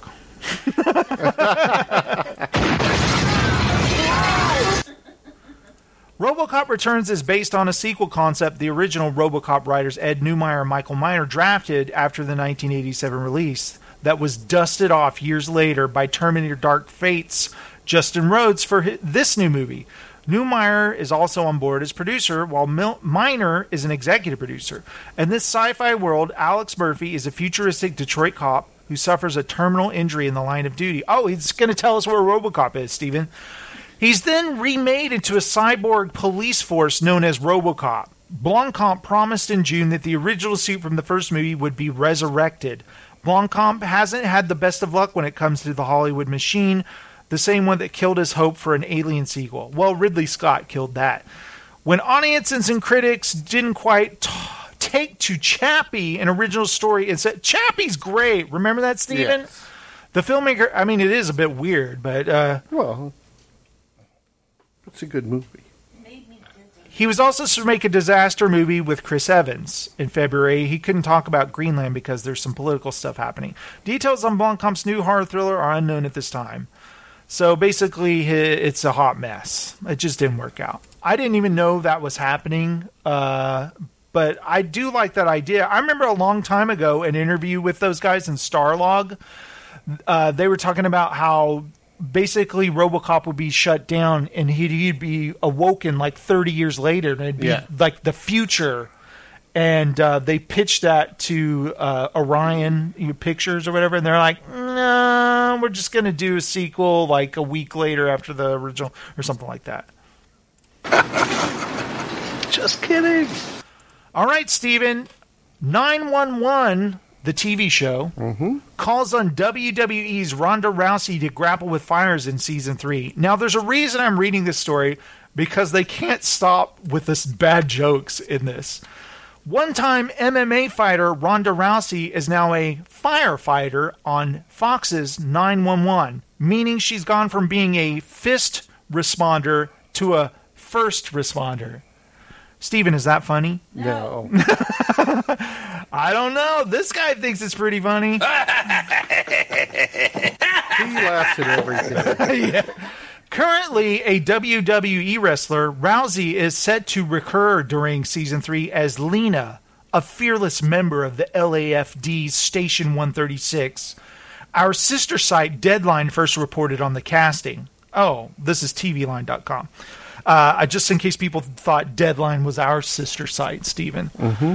Uh, whereas season two of Fox's first responder thriller kicked off with a devastating earthquake, a newly released trailer for season three, wait a second, shows a massive tidal wave rushing towards a beach full of unsuspecting Angelenos. Oh my god, that's just not any tidal wave, Steven. Zombie. Zombie Tidal tidal, wave. wave. Uh, okay. Dear uh, Lord. by the way, Buck is enjoying carnival games on the Santa Monica Pier when the wave starts making its way towards shore. Oh my god, Buck, get out of there! It's a zombie tidal wave. As alarms sound and chaos ensues, Buck screams, Get off the beach! It's Uh, just a bad Ian Ziering movie. yeah, we don't even need to watch it now because this guy. Did you hear about the movie that he's doing after this? Wow. Hey, everybody, there's a shit cloud coming. Run for your lives. That's right, Shit Cloud. All right. Took a long Shit time to Cloud get the movie. All right, Steven, I'm going to do this new thing where I'm going to tell you things that are premiering on your streaming device, such as a Roku, or if you got one of those um, those uh, Amazon Fire Sticks, or you know you're watching on your PlayStation or your Xbox. You got the little apps, you know, with the Netflix and the Hulu. I think you understand. I got the Prime. You got the Prime. Nice, Steven. Mindhunter season two premieres today. Yes. It's a great show on Netflix. Did you watch season one? Yes. I The- I'm- enjoyed it a lot. I'm really excited. Ford and Tench probe further into the psyches of those who have done the unthinkable. Featured serial killers include Charles Manson, Wayne Williams, and the son of Sam, David Berkowitz. Yikes, this is going to be scary. I don't want to watch it. Also, there's a new docu-series on Netflix called Diagnosis. It's eight episodes, adapted from Dr. Lisa Sanders' popular New York Times Magazine column. The program follows a variety of patients diagnosed with mysterious ailments that have previously eluded doctors. Ooh. Now, this is our pick of the week, Stephen. It's called Sextuplets. It's on Netflix. An expectant father tracks down his birth mom and discovers that he's a sextuplet. Marlon Wayans plays all six siblings. that sounds so bad. Marlon Wayans plays all of them. uh, Wade's gonna watch that. When I saw that, I was like, I almost did a spit take. I was like, that sounds horrible. Invader Zim entered the Florpus. That's right, Steven. Zim's confidence is shaken after he learns that his almighty leader has never had any intention of coming to Earth. He's stranded. That's coming to Netflix. Um, were you an Invader Zim fan, Steven? Uh, I know I never watched it.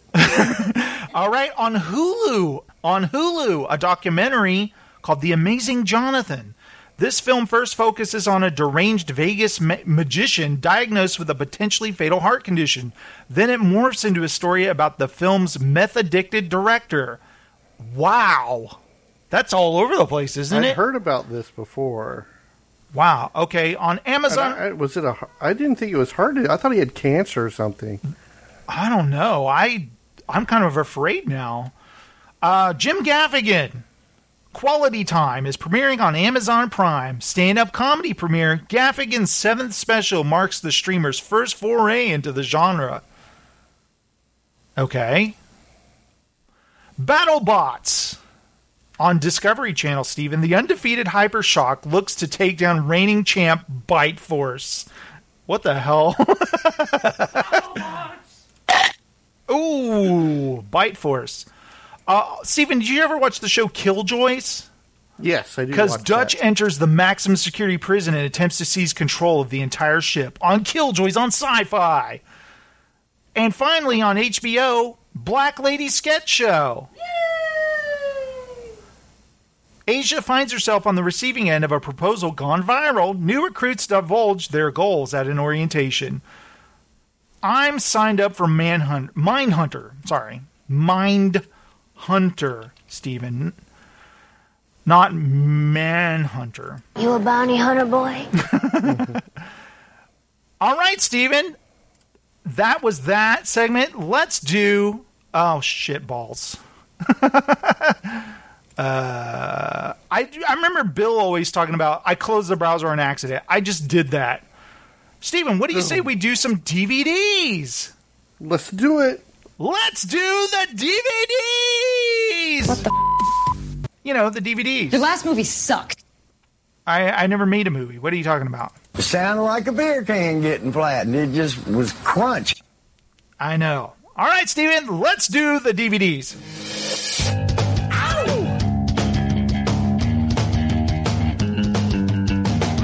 Some DVDs. Let's do some DVDs. Let's do some DVDs. DVD, DVDs. DVDs, HD, Blu-ray, standard definition. DVDs. Oh hell yeah, the DVDs, everybody! Woo! That's right, everybody. It's time for the DVDs. If it's itchy though, you've got to scratch it. Eh? yeah, I think the guy was talking about records when he said that, Steven.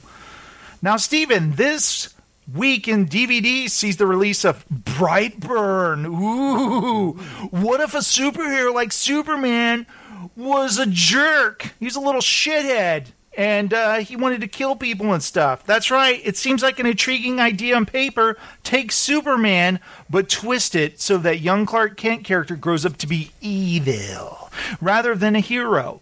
But in the hands of director David Yarovesky, the original idea turns out to be poorly executed, resulting in a super silly but humorless and brutal exercise in graphic violence. That said, a few critics did like Brightburn, which stars uh, Jackson A. Dunn as the super anti-hero and as Elizabeth Banks as his mom. Oh, okay. Stephen, were you interested in this at all? A little bit. Brightburn. I just I got annoyed with uh, from the producer, from the man who brought you Guardians of the Galaxy. It's like, yeah, he didn't write it. They try to fool us. Now, Stephen, The Biggest Little Farm. It's a documentary. John Chester and his wife Molly document their risky seven year endeavor of moving an hour outside of Los Angeles to start their own farm. The film benefits from John's experience as a cinematographer, resulting in what IndieWire's Eric Kohn describes as a gorgeous and often devastating look at good intentions slamming into harsh practical challenges, and the rare eco friendly documentary that reaches beyond the celebratory formula to explore the application of its environmental messages in detail. Wow, that sounds awesome. Doesn't it, Steven? Yes. Light switch off. I'm out. Oh, okay. Uh, the Wild Pear Tree. After winning the Palme d'Or in 2014 for Winter Sleep, Nuri Bilge Ceylan, That's how you say his name. Return. I don't even know if it's a man or a woman. To tell you the truth. Returned to Cannes in 2018 with another long, dense, dialogue-heavy film, which reached North America th- theaters in 2019, charting the return of Sin- Sinan, a recent. I should just skip this. a recent college graduate with dreams of being a writer to his hometown and his father's debts. The film is another unique and powerful piece of cinema from a Turkish director that no one has ever heard of. oh. Oh, this is a good one, Steven. A Dog's Journey. Oh. Isn't this the one they told everybody to boycott for some reason? Yeah. I think so. That was the one before. Oh, yeah, this is the sequel, I think. All right. A dog finds the meaning of his own existence through the lives of the humans he meets. Starring Dennis Quaid. There you go. And Mark Helgenberger. All right. Good times. Uh, we saw the first one, I remember, and it was cute. You know, you like dogs, dog movies. Cute.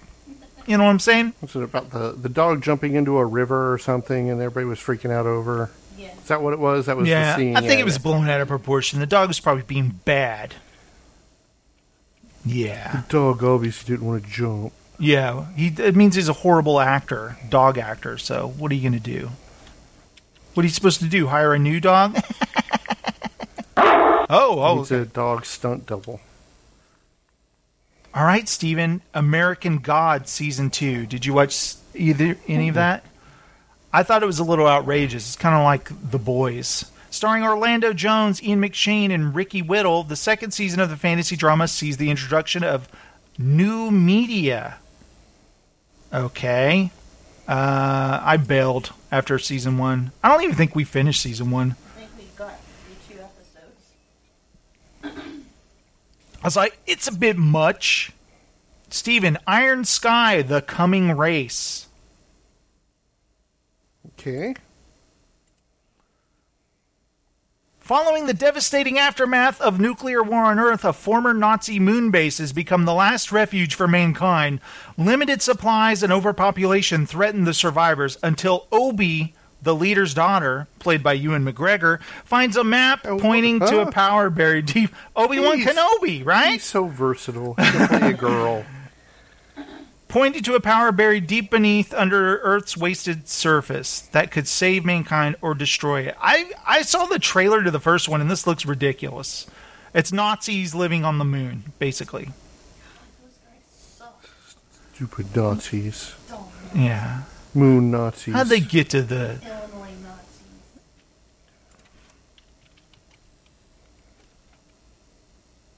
Illinois Nazis. I hate Illinois Nazis.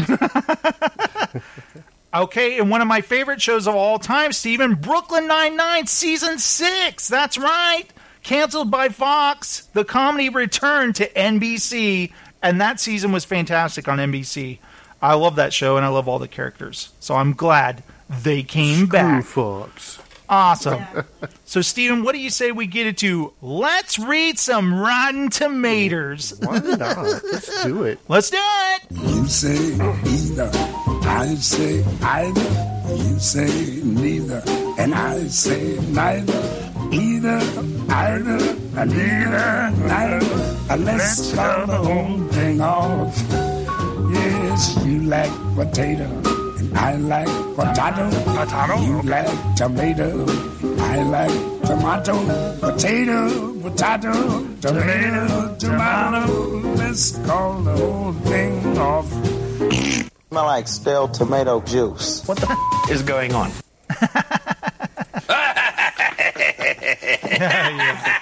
if we can ever make that guy laugh, it's good times. Now, Steven, Good Boys came out, produced by Seth Rogen and Evan Goldberg, two of my favorite producers. And I closed the browser earlier, so I'm getting ready for it to load. So, Steven, you know what happens when that happens when uh, Rotten Tomatoes is slow? That's right, the match game theme! This is like one of the best themes ever, isn't it? Watch the new one with uh, Alec Baldwin? No, sir. I'll watch it when it has like somebody, uh, some comedian or something that I think's funny. But really, the show is just goofy as all hell. It's always goofy. Come on, Rotten Tomatoes. We're waiting. So slow. It gives us a chance to listen to the match.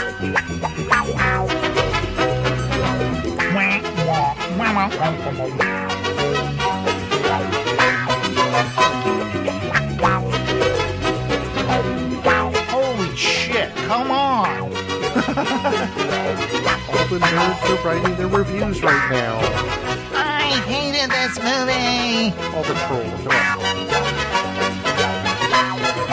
How dare they! Captain Marvel, boo!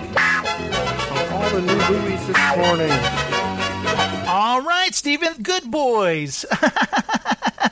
After being invited to his first kissing party, 12 year old Max is panicking because he does not know how to kiss. Eager for some pointers, Max and his best friend Thor and Lucas decide to use Max's dad's drone, which Max is forbidden to touch, to spy on a teenage couple making out next door. But when things go ridiculously wrong, the drone is destroyed. Desperate to replace it, before Max's dad, played by Will Forte, gets home, the boys skip school and set off on an odyssey of epically bad decisions involving some accidentally stolen drugs, frat house paintball, and running from both the cops and terrifying teenage girls. Wow! Woo! That was a mouthful, huh? Yep. This movie is starring Jacob Tremblay and two other kids. The other kid was from uh, Lucas is from uh, Last Keith- Man on Earth. Keith L. Williams from that TV show. Oh, I never watched that. And Brady Noon as Thor. Oh, you know, uh, with, he was with Forte on that one. Oh.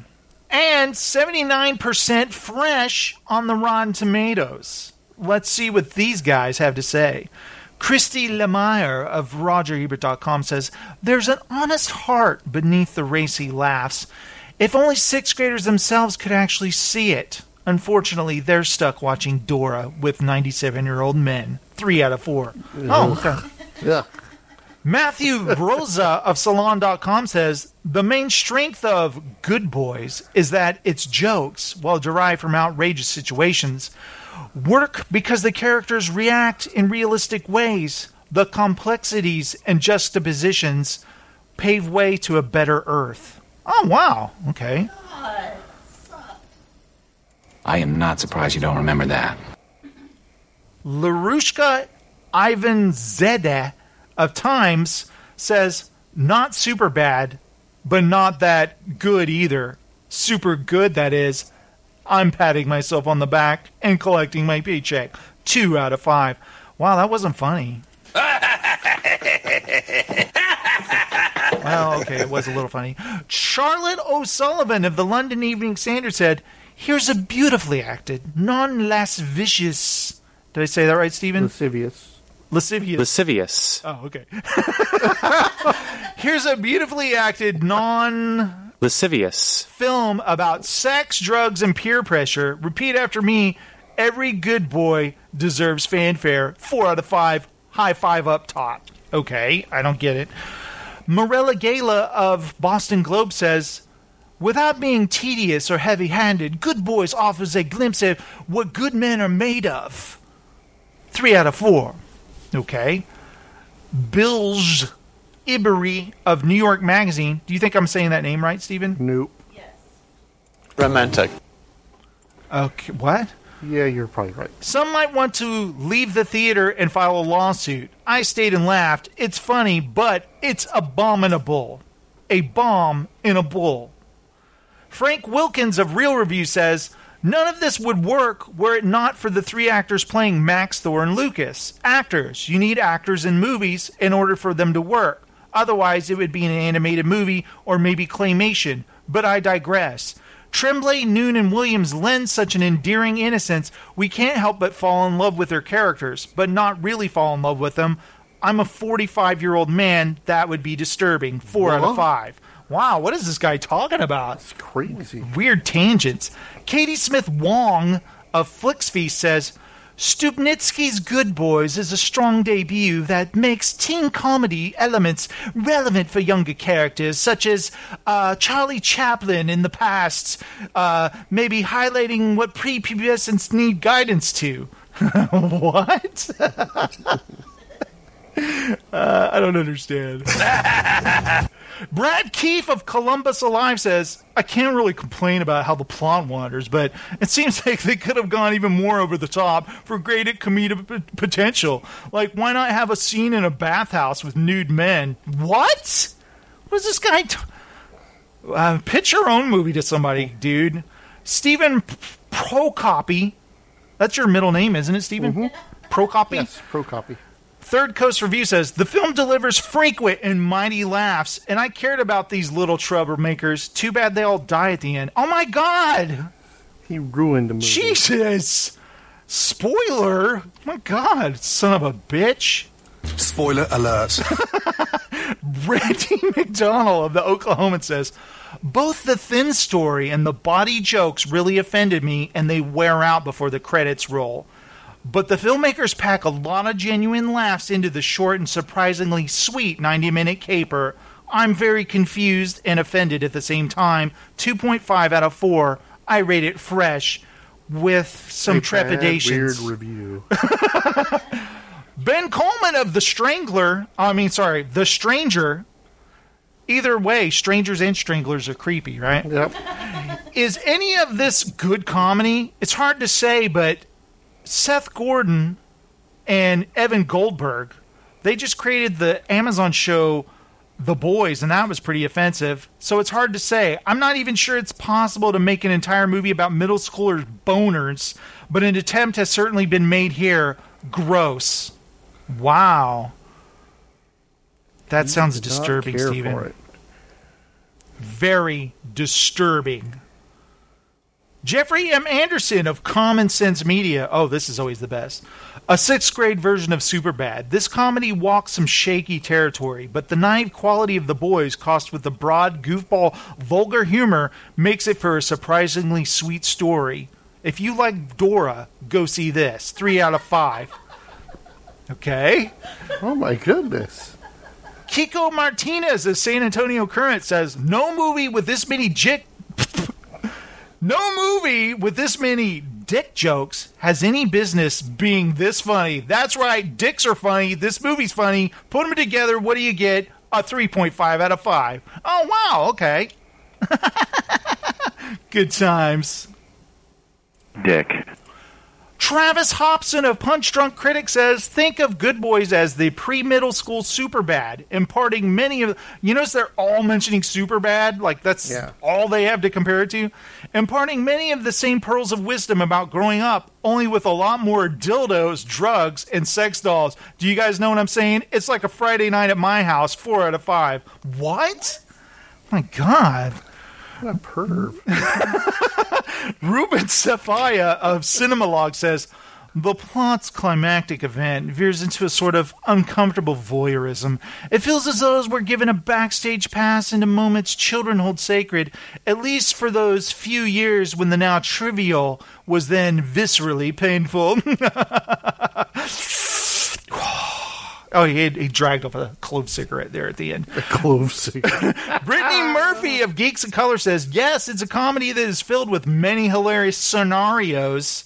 However, it does a wonderful job at showing the true meaning of friendship with dildos. Okay. There must be a lot of dildos in the movie. I assume. Louisa. I'm going to go see it and be disappointed. Like, where are all the dildos I was promised? Sexual assault with a concrete dildo. Oh my God.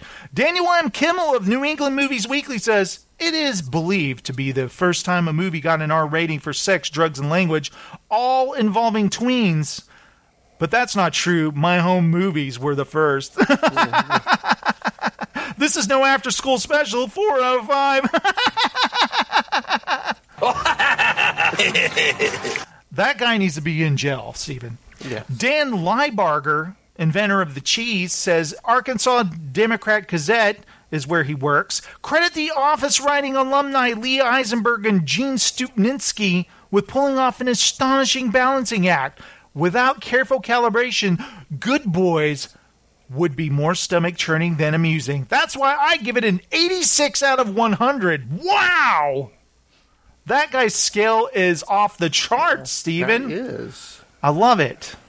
Yeah, I'm fing busy. All right, let's see. Chris Knight, or is that pronounced Knight?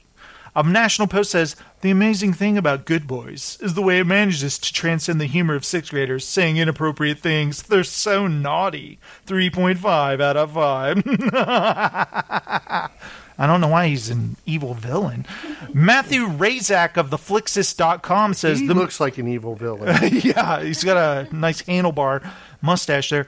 The movie at its core is less raunchy and more childhood adventure. Think 80 Spielberg kids movies, but with the drug Molly. 8 out of 10. Oh man, all these guys are so funny.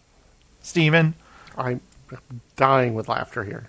You know karate? oh, yeah, oh, yeah. Exactly. Okay, one more and then we'll move on to another movie. Matt Rodriguez of Shakefire says, Good Boys doesn't hold back the filth and will have audiences laughing nonstop with its raunchy and sometimes twisted dark humor. That's two guys in a row that uh, said raunchy. Raunchy, very raunchy. That's right. Well, Stephen, I'm interested. I think it's going to be good. What do you think? Yeah. Going to be funny and outrageous. Going to see a lot of, you know, a lot of dildos, I guess. A little drug action and whatnot. Yeah. All right, Stephen. The next movie I want to talk about is called 47 Meters Down Uncaged. That's right. 47, 47 meters down. Steven? 40 Steven meters down. Uncaged follows the diving adventure of four teenage girls Corinne Foxx, Sistine Stallone. Whoa, is that Sylvester Stallone's daughter or something? so. Sophie, or is it his brother's daughter? uh, Sophie Nélisse and Brian Shu. Exploring a submerged Mayan city. Once inside, their rush of excitement turns into a jolt of terror. Oh no, I just know something bad's going to happen. As they discover the sunken ruins are a hunting ground for a deadly great white sharks. That's right, great white sharks. With their air supply steadily dwindling, oh my god, what else could go wrong? Their friends must navigate the underwater labyrinth of claustrophobic caves and eerie tunnels in search of a way out of their watery hell, and they're running low on Gatorade. Oh my god. What are they going to drink? They need to keep their electrolytes up. Okay, currently this film is 50% rotten. All right, but the audience score is 71%, so some people liked it.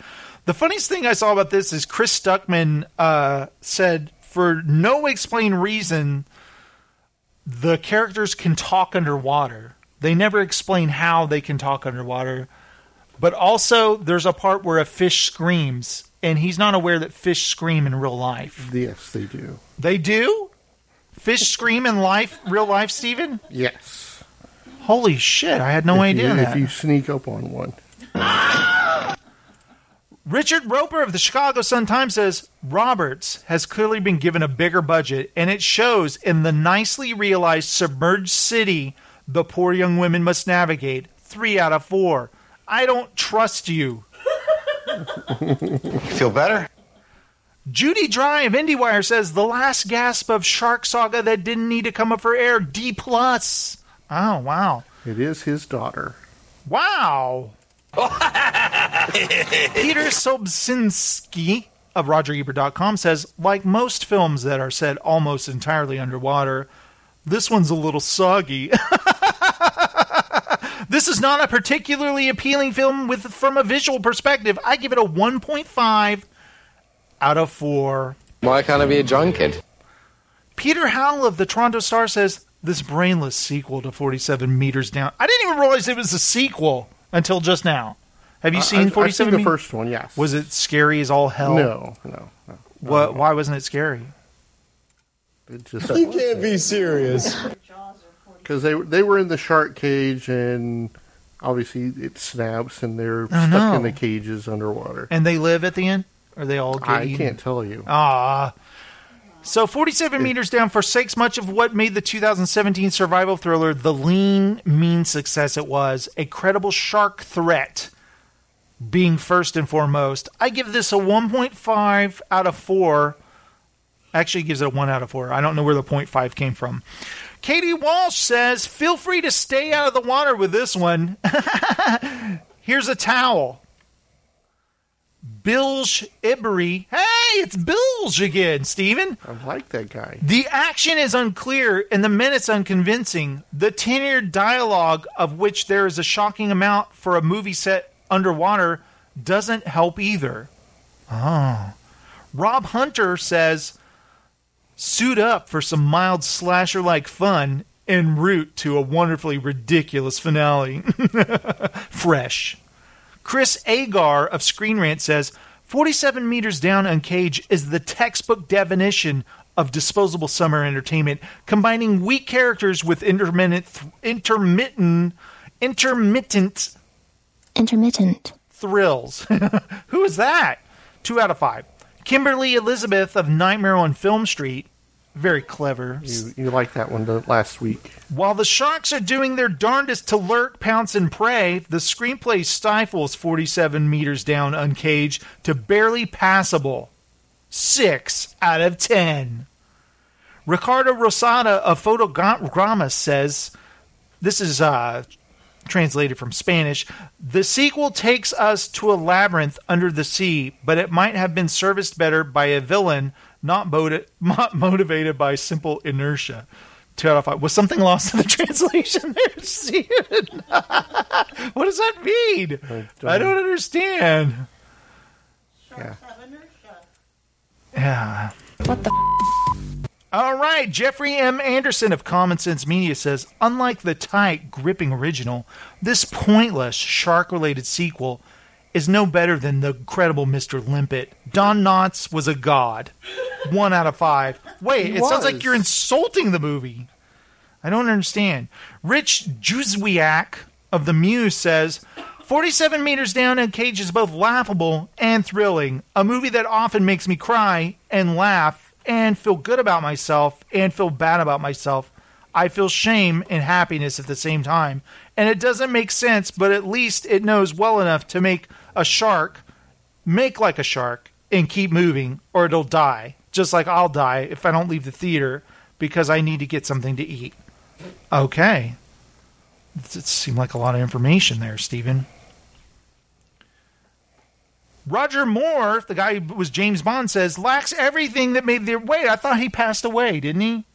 Well, you read one from Brittany Murphy too a while ago. like, uh, I was Brian Orndorff of Blu-ray.com says this is no improvement on the mediocre original. It's just noisier, cartoonish, and predictable. Original score D plus, just like the grades I got in English. Oh my god, Like, she's not curing cancer. Uh, it's a boy. Anne Brodie of what she said said it's often gruesome and rarely unintentionally funny, but scenes on dry land introduce a fun mean girl situation, which is nicely addressed in an unforgettable ending. Stick around till the end. Well, usually you do when you go to the movies, right? I guess unless the leave movie's halfway through. yeah, I'm gonna leave. This movie sucks. No, we're supposed to stick around for the Mean Girls type ending. If 47 meters down in Cage was nothing more than the final 10 minute showdown, it would be near perfect. Unfortunately, there's 79 minutes that come before it. Four out of 10 by Andrew Parker of The Gate. All right. Okay, that's enough of that movie. So, Steven, what do you think? Is that movie going to be good or terrible? Terrible. Yeah, I think so. Yeah, I think I, I didn't. don't think I saw the first one at the theater. I think I saw it on cable. I got to check it out. Well, Steven, that's enough for Rotten Tomatoes this week. What do you say I meet you right over there? Sure. No, no, no. There. Over here? Yes. I'll wait in this spot for you. All right, be right there. Be right back, everyone. See you in another 30 years. Thank you. Good night. Here all week, try the veal. And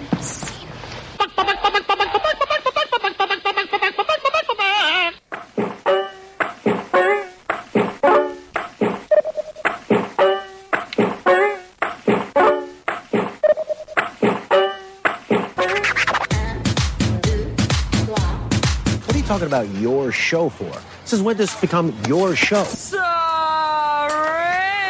Feel better? Worst dinner party ever. Good times.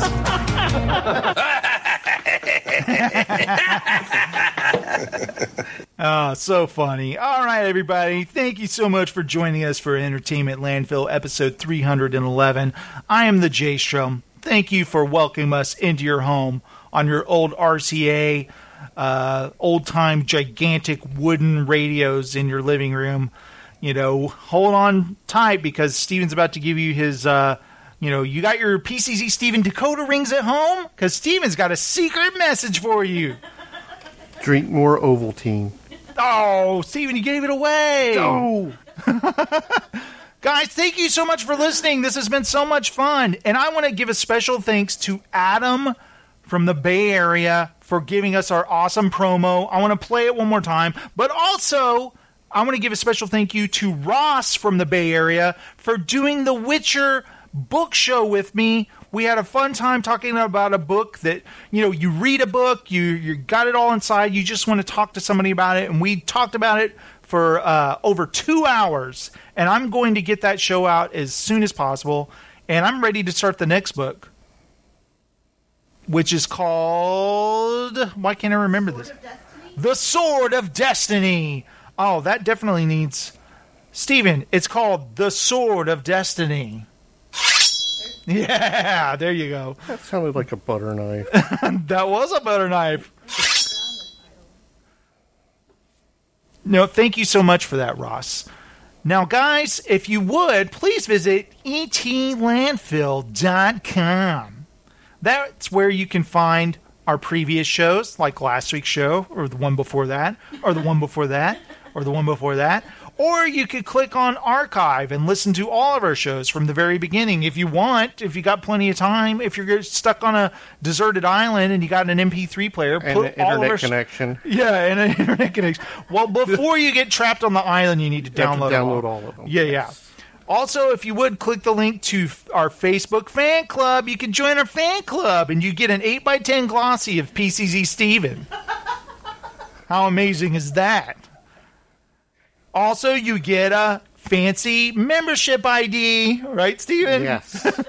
you get to be a special mulberry boy. And if you're a girl, it's going to be crossed out and written girl on there. Mulberry girl. So we only had the one saying mulberry boy on there. Yes, we do. Also, we, we need just the mulberry people. The Mulberry crew. Mulberries. Yeah, the mulberry crew. That's it. And also, I'd like to thank our special guest from this episode, Wade. that guy's got the greatest fake laugh I've ever heard. Go fuck yourself, you fucking hypocrite Buddhist. Whoa, whoa, whoa, whoa. I never said I was Buddhist. But you are a hypocrite, I guess. You got that right. I need a brand relaunch. Yeah, so do I. I need a brand relaunch. Now, guys, if you haven't yet, read The Last Witch. Last Wish. You think I'd get these book names down. Steven, you're reading it right now. I'm reading it. You're how many pages into it? Or do I even need to I know? I can't even tell you right now. I mean, I I was reading it last night before I went to bed. And you're enjoying it. Yes. You're enjoying Geralt of Rivia? Yes. Pretty good time? Steven, you need to apologize to me. Sorry. you don't need to apologize. Happy birthday, Steven. Good times. What? All right, guys, let's check out Adam's promo one more time before we go.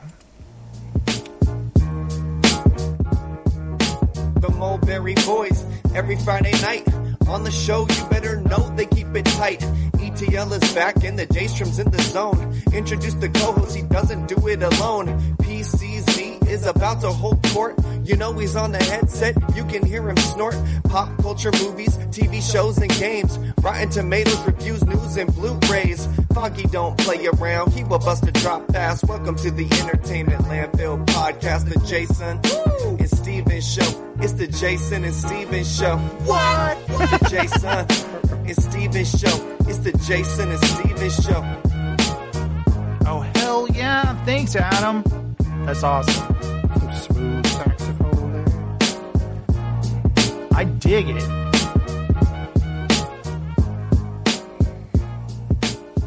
Thanks, Adam. That's so awesome that he did that. Fantastic. Friend of the show. Now, you guys, thank you so much for listening. What are you guys waiting for? Get out there and go see that horrible shark movie, right? Yes. Or the zombie tidal Yeah. wave tomorrow night. Yeah, what are you guys waiting for? Tag your DVRs Now. for sh- Zombie Tidal Wave, and we'll see you next time. Woohoo! Later, Steven. Later. Light switch off. I'm out.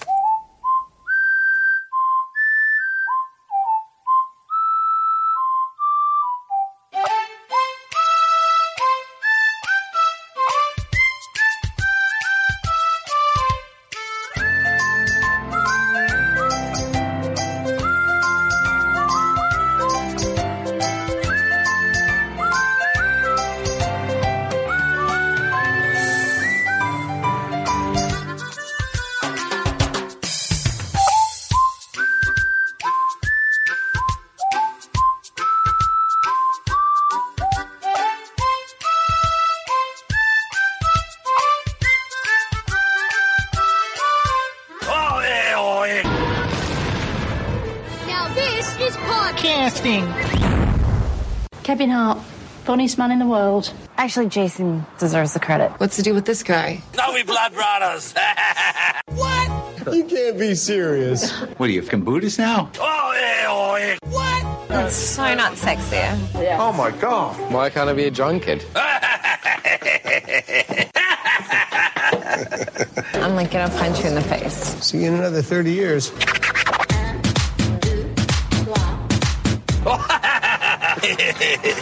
It was good, wasn't five star. The Jason and Steven show. It's the Jason and Steven show. What? The Jason and Steven show. It's the Jason and Steven show.